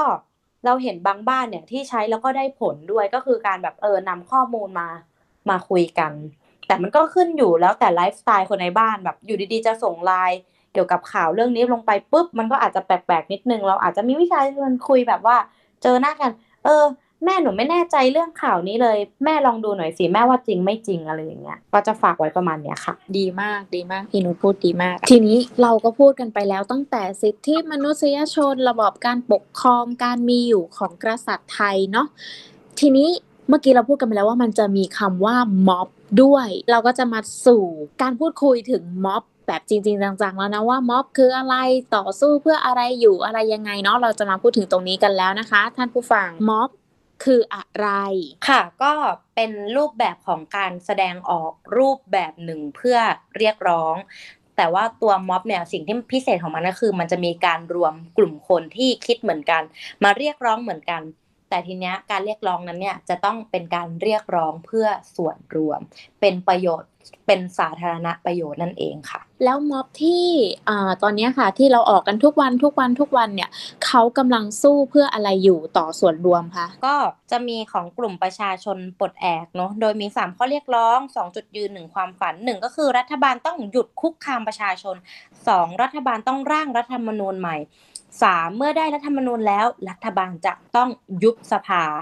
เพื่อให้ประชาชนเนี่ยมีโอกาสในการเข้ามามีส่วนร่วมในการบริหารประเทศกันเอง โดยที่ไม่ใช่หน้าที่ของทหารสองจุดยืนนั้นก็คือหนึ่งต้องไม่มีการจัดตั้งรัฐบาลแห่งชาติ หรือรัฐบาลที่เกิดจากการร่วมตัวของสสทุกพักโดยไม่มีฝ่ายค้าน ดังนั้นเนี่ยถ้าคุณจะคาดหวังว่าอ๋อเราจะเอาเจ้าพ่อส้มมาอะไรเงี้ยค่ะ มันก็ไม่ได้ใช่จุดยืนของเราอะไรเงี้ยค่ะ จุดยืนที่สองก็คือ เราไม่ต้องการรัฐประหาร เพราะมันก็จะวังวนกลับไปที่จุดเดิมอีก แล้วก็หนึ่งความฝันนั้นก็คือ การมีระบอบประชาธิปไตย อันมีพระมหากษัตริย์อันเป็นประมุขซึ่งข้อนี้เนี่ยก็จะสอดคล้องกับของแนวร่วมธรรมศาสตร์ที่ต้องการจะปฏิรูปสถาบันกษัตริย์ให้อยู่ใต้รัฐธรรมนูญอย่างชัดเจน อย่างเช่น การไม่มีการประชาสัมพันธ์คุณงามความดีที่มันเป็น propaganda อย่างที่สองก็อาจจะเป็นเช่นเรื่องของภาษีสามารถตรวจสอบได้ประมาณนั้นค่ะอืมพูดถึงหนึ่งความฝัน อันนี้มันเป็นความฝันที่ยิ่งใหญ่มากๆเลยนะที่ที่พวกเรากำลังเรียกร้องอยู่ในปัจจุบันเนี้ยเออนั่นก็คือการที่ให้สถาบันกษัตริย์ อยู่ใต้รัฐธรรมนูญจริง ๆ สักที มันก็โยงไปถึงสิ่งที่นี่พูดกับพี่นุชพูดก่อนหน้านี้ก็คือว่าสิ่งที่ม็อบเนี้ยเรียกร้องให้กษัตริย์ทำอยู่ตอนเนี้ยมันคือการ รักชาติหรือเปล่า เราก็รักกษัตริย์หรือเปล่า ม็อบมินเนี่ยนก็อาจจะคิดว่า เอ้ย มันล้มสถาบันมันไม่เอาเจ้า ชนวนที่ทำให้คณะมินเนี่ยนออกมาก็คือการชุมนุมวันที่ 10 ที่มีการประกาศ 10 ข้อเรียกร้องออกไป ซึ่งวันนั้นน่ะเราอยู่ตรงนั้นเนาะเราก็ไม่ได้รู้สึกว่าคำพูดที่เกิดขึ้นเนี่ยมันไม่ได้มีการแบบพูดชื่อ การว่าร้ายให้ร้าย ไม่เข้าใจว่าทำไมถึงตีความว่าเป็นการจับจ้วง มันก็เลยกลับไปที่ตั้งแต่แรกที่คุยกันนะคะ ว่าเราเนี่ยไม่ได้ถูกสอนมาว่า เราสามารถที่จะ criticize กษัตริย์ได้ ดังนั้นเนี่ยถ้าเราพูดอะไรหน่อยที่เป็นการติเพื่อก่อก็ไม่ได้นิดนึงเนี่ยปุ๊บเนี่ยจับจ้วงทันที ซึ่งมันก็ทำให้มันละเอียดอ่อนเกินไปประชาธิปไตยภายใต้ การมีกษัตริย์อันเป็นประมุขเนี่ยมันก็เลยถูกแช่แข็งไปด้วย จริงมากๆเรื่องนี้ ทีนี้อะปุ้มก็ถามไปแล้วว่า โอเคม็อบ คืออะไรและเราก็พูดคร่าวๆแล้วว่าสถานการณ์ม็อบในประเทศไทยตอนนี้มันเป็นยังไงบ้าง มันก็จะโยงมาถึงสิ่งที่คนไทยในตอนนี้พูดถึงกันมากพอสมควรและเรายังขาดความรู้ในเรื่องนี้ พอสมควรก็คือม็อบจำเป็นต้องรุนแรงไหมทำไมม็อบบางม็อบถึงรุนแรงจัง แล้วม็อบที่มันสงบสุขเนี่ยมันสามารถทำได้ไหมแล้วม็อบรุนแรงมันควรไหมการเปลี่ยนแปลงประเทศทำได้หลายอย่าง การเปลี่ยนแปลงเชิงโครงสร้างทำได้หลายอย่าง อย่างแรกง่าย ๆ ก็คือ เดินไปตามเขตเลยค่ะ เขียนข้อเรียกร้องสิ่งที่เราต้องการเห็นจะเปลี่ยนแปลงไป คิดว่าเกิดอะไรขึ้นอะ ในประเทศไทยถ้าคุณเขียนไป ดิฉันน้องปุ้ม อยากให้ซ่อมทางเท้าตรงเขตราชเทวีค่ะ คิดว่าเกิดอะไรขึ้นคะปุ้มคิดว่าไม่น่าเกิดอะไรขึ้นเลยค่ะ คุณฮานอยเคยโดนแซวไหมคะ เวลาเดินกลับบ้านดึกๆ แล้วพอไปถึงสถานีตำรวจ คิดว่าเราจะมีมาตรการความช่วยเหลือจากตำรวจเกิดขึ้น ตำรวจก็แซวกลับสิคะอ่าก็จะมีวิกติมเบลมิ่งเกิดขึ้น เพราะว่าเราสวย สิ่งที่เกิดขึ้นก็คือ ถ้าเราทำแบบนั้นอะสิบรอบ น้องจะรู้สึกว่าเรื่องราวของน้องมีค่าไหม ไม่ค่ะ เออ พอเรารู้สึกไม่มีค่าแล้วปุ๊บเนี่ยเราก็รู้สึกว่าเราเป็นยายตัวเล็กอะ เราเราทำอะไรได้บ้างอะ เรากลัวนะ แล้วเราก็ไม่อยากให้เกิดคนอื่นนะ แล้วเราก็ไปทำถูกต้องแล้วนะว่าโอเค ฉันไปที่เขต ฉันไปที่ตำรวจแล้วก็แจ้งเรื่องราวไว้แล้ว แล้วมันก็ไม่มีอะไรเกิดขึ้น ทีนี้บางคนก็อาจจะมีอารมณ์โกรธขึ้น บางคนก็อาจจะมีอารมณ์ที่มัน เศร้าหมองก่อน ยกระดับไปอีกรอบหนึ่งอ่าตอนนี้เนี่ยเราเริ่มเป็น activist เต็มตัวแล้ว เราเริ่มออกไปจัดเวทีเสวนาหรือออกไปจัดกิจกรรม เพื่อเรียกร้องว่าอ่าปุ้มก็ไปอ่าฉันชอบมากเรื่องพื้นที่สาธารณะคนสามารถแบบใช้พื้นที่สาธารณะได้อย่างเต็มที่ฮานอยก็ไปเรื่องของสิทธิสตรี เวลาเราจัดเวทีเสวนาวิชาการเนี่ย คนฟังเป็นใครคะก็เป็น พื่อนเพื่อนเรากันเองหรือว่าเป็นแบบว่าคนที่เพิ่งเริ่มมาสนใจอยู่แล้ว แต่ว่าคนที่เขามีอำนาจในการเปลี่ยนแปลงเชิงนโยบาย หรือสามารถออกอำนาจเพื่อให้เกิดการเปลี่ยนแปลงนั้นอะเขาไม่ได้มา ก็เนี่ยก็ใช้งบไปใช้งบไปใช้งบไป แต่การเปลี่ยนแปลงเนี่ยมันเปลี่ยนแปลงแค่ได้ในระดับบุคคล การที่ม็อบเขารวมตัวมา เพราะเขาอยากได้ยินเสียงไงต้องมีแรงกดดัน เพราะถ้าเมื่อไหร่มันไม่มีแรงกดดันเนี่ย เราไม่ถูกฟังเลยอะดังนั้นเนี่ย ถ้าเราจะบอกว่าไม่ใช้ความรุนแรงแน่นอนมันมีหลากหลายรูปแบบการใช้ศิลปะอะก็มีเพลงมาแล้วเป็นไงคะ ประเทศกูมีตุ๊บนะคะก็อะก็โดนโดนไปอะไรอย่างเงี้ยอะเพ้นรูปเสือดำนี่ไง ไม่ใช้ความรุนแรงอะตุ๊บอีกเนี่ย มันก็ยิ่งเกิดความรู้สึกอย่างที่บอกเศร้าก่อนเศร้าปุ๊บนานๆเข้าไปรวมตัวกันใหม่พาขึ้นกันอารมณ์โกรธอารมณ์อะไรเงี้ยมันก็ขึ้นมา มันก็ทำให้มวลชนเนี่ยมันเริ่มขึ้นมา แต่ตรงนั้นนะคะตัวม็อบเองเนี่ยก็จะต้องยืนยันว่าเราจะต้องไม่ใช้ความรุนแรงจริง ๆ แล้วเราก็ต้องพยายามสื่อสารว่าเป้าหมายของเราคืออะไรแล้วเราก็ต้องระวังมาก ๆ เพราะว่าการที่ภาพทีม ไปนอกหัวคุณตำรวจนั่นนะเห็นไหมคะมันเป็นเครื่องมือในการทำลายจุดยืนเราอยู่ว่า เราเป็นม็อบที่ใช้ความรุนแรงแค่ภาพเดียวเท่านั้นเอง โดยเฉพาะเนี่ยมันก็มีกลุ่มที่น้องปุ้มบอกว่ามีกลุ่มที่เป็นกลางอยู่แล้วนั้น เราก็ยิ่งต้องทำให้คนที่เป็นกลางเนี่ยเห็นให้ชัดว่าม็อบเราเนี่ย เป็นม็อบที่มีคุณธรรม และเคารพความเป็นคน มันจะทำให้ม็อบเนี่ยมันมีความชอบธรรมมากขึ้น แล้วก็ในส่วนของฝ่ายรัฐเองเนี่ยก็อยากเป็นผู้สร้างชนวนผู้เติมไฟอะไรต่างๆ เช่น เรากำลังจัดแบบแอสิทธิสตรีเราสามารถทำแท้งได้อย่างเสรี การค้าบริการทางเพศควรถูกกฎหมาย พื้นที่ทางถนนของในกรุงเทพเนี่ย คนพิการสามารถเข็นได้ โดยที่ไม่สะดุดหัวล้ม เราจะต้องไม่มีอุกกาบาตที่เหยียบไปปุ๊บแล้วน้ำกระเด็นใส่หน้าเราอ่าเรากับปุ้มก็ทำกิจกรรมไป สักพักมีตำรวจห้าร้อยคนมาล้อมวงเสวนาของน้อง น้องจะรู้สึกยังไงบ้างกลัวแหละไหมอืม ไม่ปลอดภัยอะไรเกิด เออ รู้สึกไม่ปลอดภัยแน่นอน มันก็เป็นเรื่องของความเป็นมนุษย์เลยอะค่ะ พอมันไม่ปลอดภัยเนี่ย reaction ในสิ่งที่เราจะทำบางทีมันก็ต้องกลัว เราก็ต้องเริ่มหารอบหน้าถ้าเขามันมาเยอะกว่านี้เราจะทำยังไงอีก กลยุทธ์ต่างๆ ในการทำม็อบเนี่ยมันก็ต้องยิ่งยกระดับยกระดับไปขึ้น เพราะมันเกิดขึ้นจากความไม่ปลอดภัยกลับไปสู่ทฤษฎีทั่วไปเลยค่ะ ถ้าคนไม่จน คนมีการศึกษามากพอคนจะไปขโมยของไหมถ้าคนมีพื้นที่ และสามารถแสดงออกได้อย่างเสรีภาพอย่างเท่าเทียมกันในทุก ๆ ความคิดเห็นก็จะไม่ได้อยากใช้ความรุนแรงหรอกค่ะเขาก็พูดของเขาเสร็จแล้วก็กลับบ้าน แล้วก็ทุกคนเขาก็รู้อยู่ว่าการลงถนนหนึ่งครั้งเนี่ยมันทำให้คนลำบากแน่นอนมันทำให้คนลำบาก แต่ถ้าเราไม่ใช้การกดดันนั้นเสียงของเราไม่เคยได้ยิน เราก็จะกลายเป็น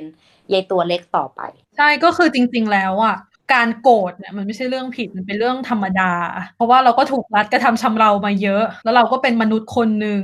โกรธได้เศร้าได้ แล้วทีเนี้ยการจะทำให้รัฐได้ยินเสียงเราอะ่ะ การคุยกันอย่าง ปัญญาชนการคุยดีๆทำตามระบบที่เขาวางมาให้เนี่ย มันก็ดูจะยากเหลือเกิน คือจริง ๆ แล้วความรุนแรงของม็อบหลาย ๆ ครั้งที่มันเกิดขึ้นหรือความไม่สะดวกสบายที่ม็อบทำให้บ้านเมืองมัน ชะงักไปเนี่ย คือมันก็ไม่ได้เป็นพมม็อบอย่างเดียวอย่างที่พี่นุชบอก มันเป็นเพราะหลาย ๆ อย่างหลาย ๆ ปัจจัยมันบีบให้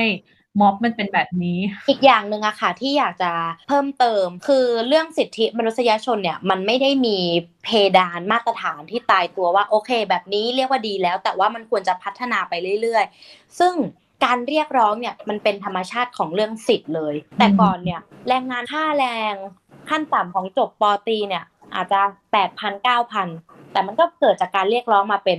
หนึ่งหมื่นห้าพันบาท ผู้หญิงลาคลอดได้แค่หนึ่งเดือนก็เป็นสามเดือน แต่ก่อนผู้ชายลาไม่ได้ ตอนนี้ก็ลาได้แล้ว เนี่ยมัน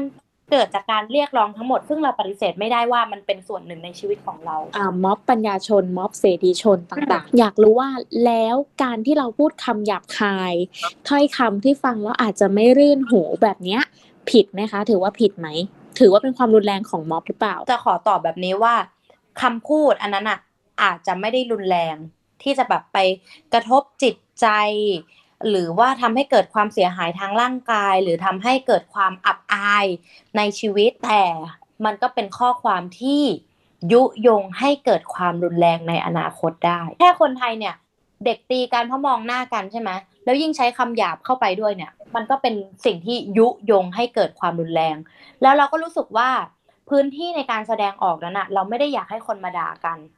พื้นที่ในการแสดงออกอะคุณก็ต้องทำเป็นไปตามคำลองคองธรรมก็คือ เราเอาเรื่องหลักการเหตุผลเหตุการณ์ที่เกิดขึ้นเอามาซับพอร์ตซึ่งกันและกันนะคะ ก็ไม่ค่อยสนับสนุนให้ใช้คำหยาบในม็อบสักเท่าไหร่อะถ้าอยากมีเนี่ยมันมีได้บ้างให้มันเป็นกิมมิค แต่มันไม่ควรจะเป็นเนื้อหาหลักในการนำเสนอ อย่างที่บอกว่าคือหมอแบบมันโกรธได้ คือสิ่งที่เราทำมันความโกรธของเรามีได้อยู่แล้ว แต่ว่ามันไม่ควรจะเป็นเนื้อหาหลัก อืมไม่ใช่ว่าคำหยาบคายด่าทอจะเอามาพูดกันเป็นเนื้อหาหลักเนาะเราควรโฟกัสในสิ่งที่เราเรียกร้องโโฟกัสถึงจุดยืนว่าเรามาตรงเนี้ยเรามารวมกันสู้เพื่ออะไร ต้องการที่จะไปเปลี่ยนแปลงและเรียกร้องอะไรตรงนั้นมากกว่าใช่แต่ถามว่าโกรธได้ไหมก็ทุกคนมันก็สามารถมีรักโลภโกรธหลงได้อยู่แล้วเนาะเป็นอารมณ์ของมนุษย์ใช่ค่ะ จริง ๆ แล้วการยกระดับการชุมนุมมันทำได้หลายอย่างมาก การจะทำให้การชุมนุมของเรามันเป็นที่มองเห็นเป็นที่ยอมรับ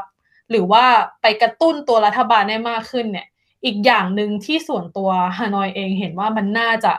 ทำได้ผลแล้วก็ดูไม่ใช่ความรุนแรงก็คือการให้คนที่เขาเสียงดัง ๆ ออกมาพูดนะมันก็จริงที่ก่อนหน้านี้เราคุยกันเรื่องคนเท่าเทียมคนเท่ากันใช่ไหมแต่เราก็ต้องยอมรับว่าในสังคมปัจจุบันเนี่ย คนเราเสียงมันไม่เท่ากันอยู่แล้ว คือมันไม่ได้แปลว่าคนไม่เท่ากันนะแต่เสียงที่พูดออกมามันไม่เท่ากัน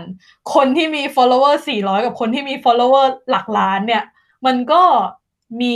ยอดผู้ฟังที่ไม่เท่ากันอยู่แล้ว ทีนี้ส่วนตัวเองก็เลยเห็นว่าจริง ๆ แล้วการให้คนดัง ๆ หรือคนที่มีอิทธิพลในสังคมมาพูดเนี่ยก็เป็นอีกหนึ่งในตัวเลือกที่ดี แต่ทีเนี้ยก็อย่างที่เราเห็นกันว่าในสังคมโซเชียลตอนนี้มันก็มีการตีกันว่า มันคือสิ่งที่ถูกต้องหรอกับการที่เราไปเรียกร้องให้คนดัง ๆ ออกมาพูด ทั้งที่เขาอาจจะอยากพูดหรือเขาอาจจะรู้สึกไม่ปลอดภัยที่จะพูดก็ได้ มันก็จะมีแฟนคลับนะคะ หรือว่าตัวคนบางกลุ่มเนาะเขาก็จะมีวัฒกรรมเด็ดของเขาเลย ก็คือ คุณเข้าใจประชาธิปไตยจริง ๆ หรือเปล่าเนี่ย เพราะว่าประชาธิปไตย ที่คุณเรียกร้องกันอยู่ มันคือความเท่าเทียมไม่ใช่หรอ ประชาธิปไตยที่บอกว่าอยากได้น่ะ ถ้าเข้าใจจริง ๆ เธอจะไม่ทำแบบนี้กับศิลปินของฉันหรือว่าคนดังที่ฉันชอบหรือเปล่า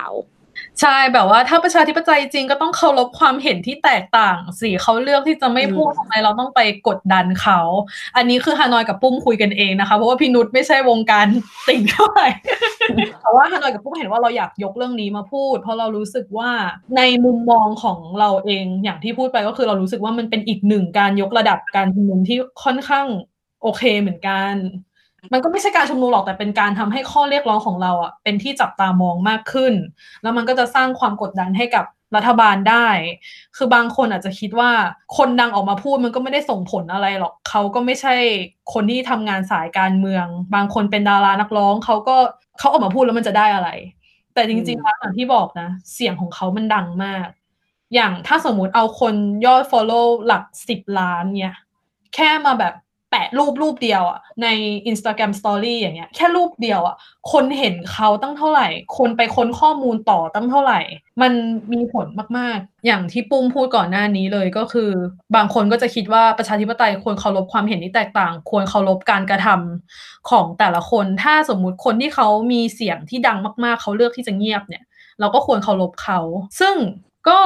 ก็จริง นี่ก็รู้สึกว่าสิ่งที่คนที่เขาไปเรียกร้องให้คนดังพูดอะ มันก็ยังอยู่ในพื้นฐานการเคารพกันและกันนะ ประชาธิปไตยจริง ๆอะ่ะ มันควรจะวิพากษ์วิจารณ์กันได้ โดยยังมีความเคารพกันอยู่ คือไม่ hate speech อันนี้ก็คือแบบไม่ไม่ถูกต้องอยู่แล้ว ไม่ hate speech hate speech คืออะไรก่อน hate speech ก็คือการโจมตีชาติพันธุ์ เพศหรืออะไรก็ตาม อะไรที่แบบว่าเราเลือกไม่ได้อะอันนั้นคือ hate speech แต่ว่าการไปกดดันว่าเอออยากให้คุณออกมาพูดเรื่องนี้นะ คุณควรจะออกมาพูดเรื่องนี้ รู้สึกว่ามันยังอยู่ ภายใต้การแบบความเคารพกันอยู่นะ แล้วประชาธิปไตยที่แท้จริงอะ่ะนี่รู้สึกว่าเราสามารถวิพากษ์วิจารณ์การกระทำของอีกคนหนึ่งที่มันดูเหมือนจะขัดกับหลักประชาธิปไตยได้อันอย่างก่อนหน้านี้มันมีการสลายการชุมนุมเกิดขึ้นใช่ไหมส่วนตัวฮานอยเองรู้สึกว่ามันค่อนข้างรุนแรงมากๆ มันแบบมันรับไม่ค่อยได้เท่าไหร่ แล้ววันนั้นมันก็มีหลายคนที่เขาเป็นคนดังแล้วเขาก็ออกมาพูดเพราะเขารู้สึกว่า เอ้ยมันมันไม่ได้แล้วอะไรอย่างเงี้ย แต่มันก็ยังมีคนดังอีก หลายคนเหมือนกันที่แบบเลือกที่จะยังไม่ออกมาพูด แล้วเราก็รู้สึกว่าจริง ๆ แล้วมันก็ไม่ได้ผิดนะ ถ้าเราจะไปวิพากษ์วิจารณ์การกระทำที่เขาเลือกที่จะไม่ออกมาพูดในวันนั้นอะ่ะเพราะว่าเรารู้สึกว่าเราโกรธมากอะในวันนั้นอะแต่คนบางคนที่เขามีอำนาจในมือที่สามารถพูดทีเดียวแล้วแบบว่าความรุนแรงนั้นจะไม่เกิดขึ้นได้ แต่เขาเลือกที่จะไม่พูดอืม คือณตอนนี้เรารู้สึกว่าโอเคการที่ไปบอกว่าพูดไหมจะพูดไหมจะ พูดให้หน่อยได้ไหมอย่างเงี้ยโอเคมันทำได้ แต่ถ้าในอีกฝ่ายเลือกที่จะไม่พูดแล้ว เราก็มีสิทธิ์ที่จะอ่าพูดถึงจุดจุดนั้นที่เขาเลือกได้แล้วเหมือนกัน ก็อยากให้ทุกคนเข้าใจตรงนี้ด้วย ใช่แต่ว่าโอเคยูโอเคยูไม่ต้องพูดถึงเรื่องนี้ก็ได้ แต่ว่าฉันก็รับรู้เอาไว้นะว่าคุณอยู่จุดยืนนั้นไปแล้วคุณคุณอยู่คนละจุดยืนกับเราแล้วพายใต้ประชาธิปไตยเนี่ยเราสามารถวิจารณ์จุดยืนเขาได้อะอืม เนาะก็ก็คนเหมือนกันไงแต่พูดถึงได้วิจารณ์ได้ เออใช่เพราะว่าตอนเนี้ยที่ฮานอยกับปุ้มยกเรื่องนี้มาพูดว่าเรารู้สึกว่าแฟนคลับบางคนปกป้องศิลปินเกินไปหน่อย คือมันก็ไม่แปลกหรอกที่เราจะรักใครชอบใคร แล้วก็ปกป้องเขามาก ๆ อะไรอย่างเงี้ย มันก็เป็นความสุขของเรา แต่ว่าปล่อยให้คนอื่นวิจารณ์เขาได้บ้าง ในการกระทำที่มันขัดกับสิ่งที่เรากำลังต่อสู้อยู่ตอนนี้เราก็ต่อสู้กันมานานแล้วแหละกับการเรียกร้องประชาธิปไตย ไม่ใช่ว่านี่คือก้าวแรกนะคะ ไม่ใช่ว่าสิ่งที่เพิ่งเกิดในปี 2020 คือก้าวแรกไม่ไม่ใช่ ประเทศไทยต่อสู้กับการเรียกร้องประชาธิปไตยเนี่ยมานานแล้ว นานมากตั้งแต่หนึ่งเก้าสามสองปะพี่นุชคณะราษฎรนู่น ใช่หนึ่งเก้าสามสองใช่ตั้งแต่ครั้งแรกที่คณะราษฎรพยายามจะ บรรจุรัฐธรรมนูญเข้ามาในระบบการปกครองของประเทศไทย เพราะฉะนั้นนี่ไม่ใช่ก้าวแรกของการต่อสู้เนาะปุ้มก็เลยมีคำถามอยากจะถามพี่นุชว่าถ้าเราต่อสู้กันไปเรื่อยๆ แบบนี้ค่ะ จนถึงวันหนึ่งแล้ว ถ้าเราชนะจะมีการเปลี่ยนแปลงไปในทิศทางใดบ้าง เราไหนเราไหนเราอยู่ฝั่งไหนปุ้ม รายการเราอยู่ฝั่งไหนรู้แล้วปะไม่ต้องพูดหรอกโถ ละในฐานที่เข้าใจก็จะชอบมาก เพราะว่าเราจะมีรัฐธรรมนูญฉบับใหม่ ที่เกิดจากการมีส่วนร่วมของประชาชนที่มาจากหลาย ๆ ภาคส่วน ใครโปรเด็กโปรการศึกษาโปรแรงงาน โปรผู้ลี้ภัย โปรผู้พิการมาก เขียนให้หลักสูตรตรงนี้มันเพิ่มเติมเติมเต็ม แล้วก็มีเรื่องของหลักการของการมีตรวจสอบการ การประกันสิทธิ์ของผู้คนทุกส่วนนะคะตรงนี้อย่างน้อยเนี่ยในในเรื่องของโครงสร้างในเรื่องของทางการเมืองเนี่ยก็จะดีขึ้นพยายามทำให้คนเป็นคนมากขึ้น แต่สิ่งที่ยังแอบอยากมากๆไว้อยู่ว่าเรากำลังขัดแย้งกันอาจจะไม่ใช่แค่เพียงตัวรัฐธรรมนูญ แต่ว่ามันเป็นเรื่องของชุดความเชื่อในเรื่องของระบอบกษัตริย์อยู่ ซึ่งตอนนี้ค่ะถ้าท่านเนี่ยปรับตัวลงมาแล้วเนี่ยเราก็ไม่แน่ใจว่า ผลกระทบกับผู้ที่เคารพรักกษัตริย์เนี่ยจะรู้สึกว่ากษัตริย์ยังสูงส่งหน้าเคารพเหมือนเดิมหรือไม่อะไรอย่างเงี้ยแต่ว่าก็ต้องมีคนอีกหลายกลุ่มเนี่ยก็จะต้องต่อสู้กันในชุดความเชื่อต่อไป เพราะว่าการเปลี่ยนแปลงในชุดความเชื่อเนี่ยมันไม่สามารถเปลี่ยนแปลงได้ภายในสองถึงสามปีปีนี้ค่ะ อ่าแล้วก็สิ่งที่เราจังจะเห็นได้อีกใหม่ก็คือว่าการเลือกตั้งครั้งต่อไปเนี่ยมันน่าจะคลีนมากที่สุด ในประวัติศาสตร์ประเทศไทย การมีพื้นที่ในการแสดงออกของทุกๆพักแล้วก็มีการตรวจสอบได้อะไรอย่างนี้คือนี่พูดมาแล้วคิดภาพตามแล้วคือแบบโอ้ยมันช่างเป็นวันที่สดใสมากเลยแบบว่าฉันมีรัฐธรรมนูญฉบับใหม่ ที่เต็มไปด้วยความหวังอะ ที่เต็มไปด้วยแบบความหวังของอนาคตว่ามันจะดีขึ้น ถ้าฟังจากที่พี่นุชพูดมาทั้งหมดเนี่ย คือมันคือทุกคนจริง ๆ นะ ที่จะได้รับผลประโยชน์จากตรงนี้อะ ใช่ทุกคนจริงๆ ทุกคนเลยอะ่ะ คือมันก็จริงที่มันจะยังมีชุดความคิดอีกหลายชุดที่คนก็ยังไม่เห็นด้วย แล้วก็ต้องยังปรับแก้กันอีกต่อไป ไม่ว่าจะเป็นความเชื่อเรื่องกษัตริย์ ความเชื่อเรื่องความเท่าเทียมทางเพศผู้พิการความหลากหลายนู่นนี่นั่นคือมันมีอีกเยอะมากๆมากแต่ว่ามันก็เป็นก้าวแรกที่ดีอะ คือ ไอ้เรื่องพวกนั้นชุดความเชื่อพวกนั้นมันสามารถไปถกเถียงกันต่อได้ภายใต้ ระบอบอธิปไตย ใช่ใช่ มันไม่ได้แปลว่า อันใหม่ที่เรากำลังจะสร้างขึ้นเนี่ย มันจะจบที่ตรงนั้นเลยไม่ มันสามารถพัฒนาต่อยอดไปได้อีก ถ้าถึงวันนั้นแล้ว เรารู้สึกว่ามันยังไม่โอเค เราก็ค่อยๆ ปรับแก้กันไป มันนึกถึงคำถามที่ปุ้มถามก็คือถ้าเราชนะมันจะเกิดอะไรขึ้นอะ มันเป็นแค่ถ้าเราชนะปุ๊บอะ เราก็จะได้เริ่มต้นใหม่สักทีไงเริ่มต้นใหม่แบบ อยู่ในจุดสตาร์ทพร้อมกันเราวิ่งออกไปพร้อมกันสักทีนึงตอนนี้วิ่งวนเป็นวงกลมอยู่อย่างนั้นน่ะ เจอแต่ปัญหา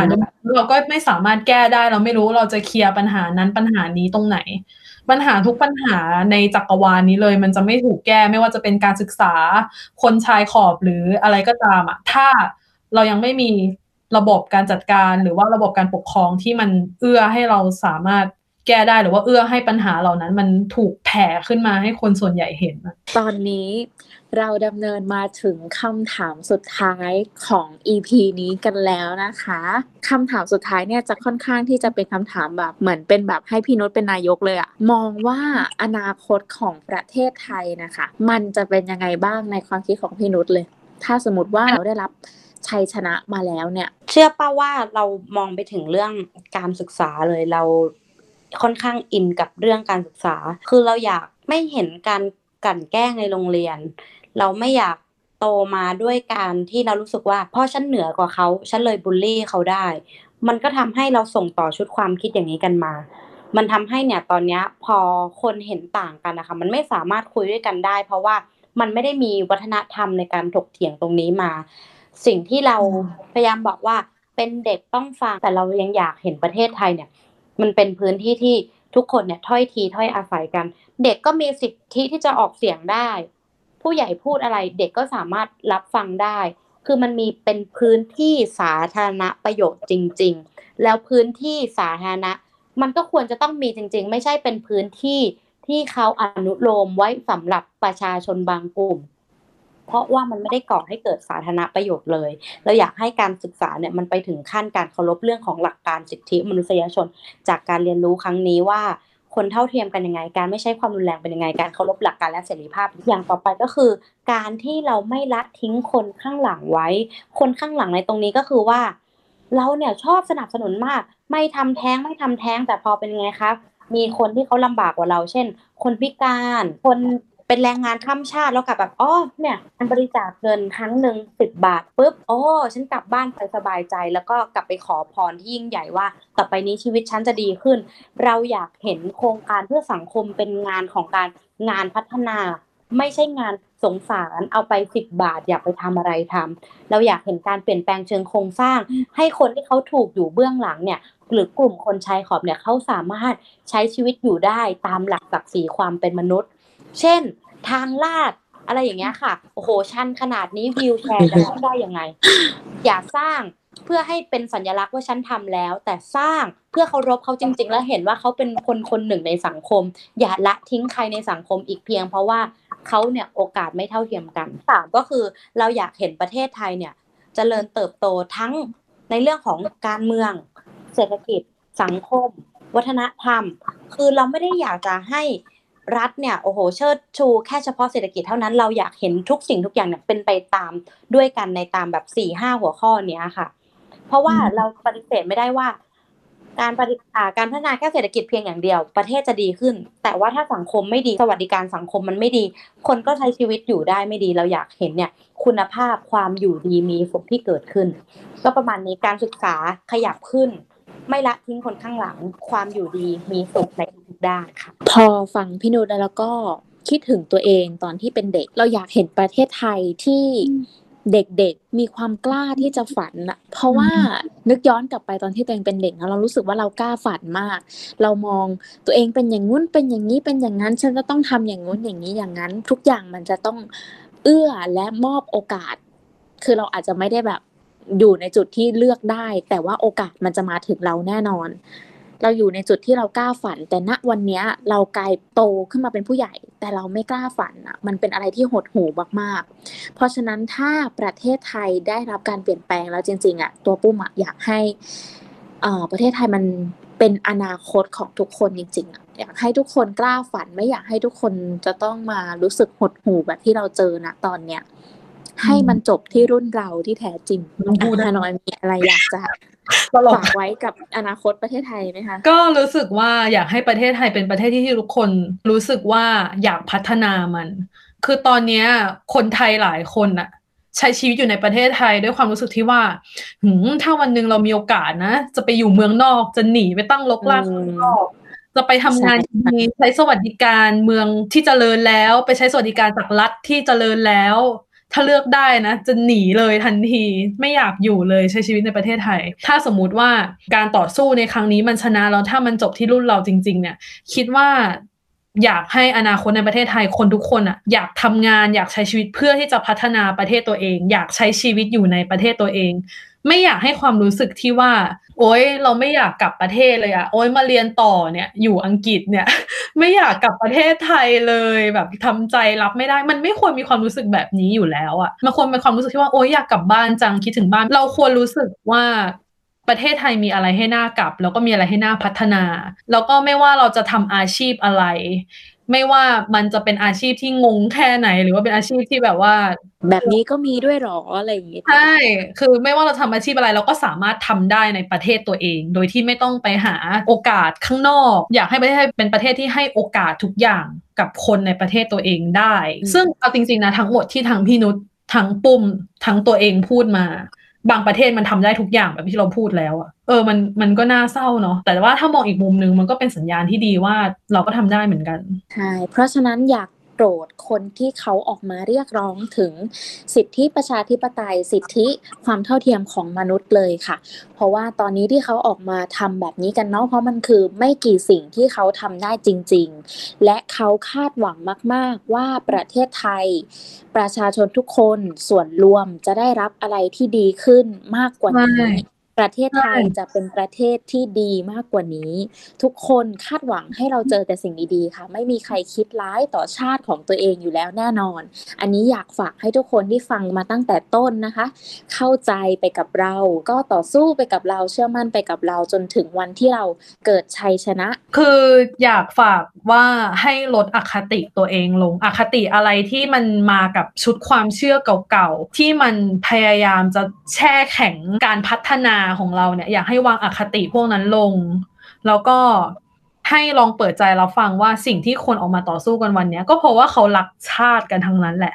ไม่เป็นไรเลยถ้าจะรู้สึกว่าฉันช้าไปหรือเปล่า ฉันฉันเพิ่งมาฉันจะหน้าแตกหรือเปล่า ฉันเคยเชื่ออีกแบบนึงมาก่อน วันพรุ่งนี้จะให้เปลี่ยนไปเป็นอย่างอื่น มันก็คงยากไม่เป็นไรค่อย ปรับเข้าหากันค่อยๆคุยกันด้วยเหตุผล ค่อยๆทำความเข้าใจไปพร้อม ๆกัน เรายินดีมากไม่ว่าคุณจะมาวันนี้พรุ่งนี้หรือวันไหน ขอแค่คุณก้าวเข้าไปในความเท่าเทียมของมนุษย์จริง ๆ เชื่อมั่นในสิ่งนั้นเราก็ยินดีมากๆแล้วค่ะ โอเค วันนี้ก็ขอบคุณพี่นุชมาก ๆ เลยนะคะ ที่มาให้ความรู้เรื่องสิทธิมนุษยชน พูดคุยกันถึงประเด็นต่างๆ ของบ้านเมืองในสถานการณ์ปัจจุบันอ่าก่อนจากกันไปพี่นุชมีอะไรจะฝากไหมคะ ก็อย่าลืมดูแลจิตใจตัวเองนะคะ แล้วก็ให้กำหนดเป้าหมายระยะสั้นแล้วก็ระยะยาวการเปลี่ยนแปลงเชิงโครงสร้าง เป็นเรื่องที่จะต้องใช้เวลามีความสุขกับสิ่งเล็กๆ ที่เกิดขึ้นนะคะ อยากให้ทุกคนดูแลจิตใจหัวใจตัวเองกันด้วยในช่วงระยะเวลาแบบนี้ค่ะ แล้วมีมีงานไหมคะช่องทางติดต่อเผื่อใครรู้สึกว่าถูกจริตมากเลย อยากจ้างไปพูดคุยใน Facebook ได้เลยค่ะ นุชนะคะลีละสันทนะสามารถติดต่อเข้ามาได้นะคะ รับงานทั้งภาษาอังกฤษภาษาไทยนะคะก็อยากจัดกิจกรรมเพื่อเรียนรู้เกี่ยวกับเรื่องสิทธิมนุษยชนอยากออกแบบเครื่องมือการทำงานกับเยาวชน การทำงานกับอาสาสมัคร หรือว่าอยากเข้าใจประเด็นเรื่องอกลุ่มแรงงานข้ามชาติ แล้วก็ผู้ลี้ภัยเนี่ยสามารถเข้ามาพูดคุยได้เลยค่ะ หรือว่าจะติดต่อไปทางช่องทางที่เราแปะไว้ในรูปปกพอดแคสต์ของเราก็ได้ ก็รายการ ของเราเปิดพื้นที่ให้ถกเถียงกันอย่างเสรีอยู่แล้วนะคะ ที่ Twitter pre apocalypse นะคะ หรือว่าบางคนเนี่ยหาไม่เจอก็ search ได้นะคะ ก่อนโลกแตกพอดแคสต์หรือว่าจะเป็นแฮชแท็กอะไรต่างๆ ก็คือรีวิวฟังแล้วชอบฟังแล้วใช่ก็กดไลค์กดแชร์อะไรกันได้ตามปกติเลยค่ะสำหรับวันนี้ขอบคุณมาก ๆนะคะ ที่นั่งฟังกันมาตั้งแต่ต้นจนจบนะคะ ขอบคุณมากค่ะ ขอบคุณค่ะ สวัสดีค่ะ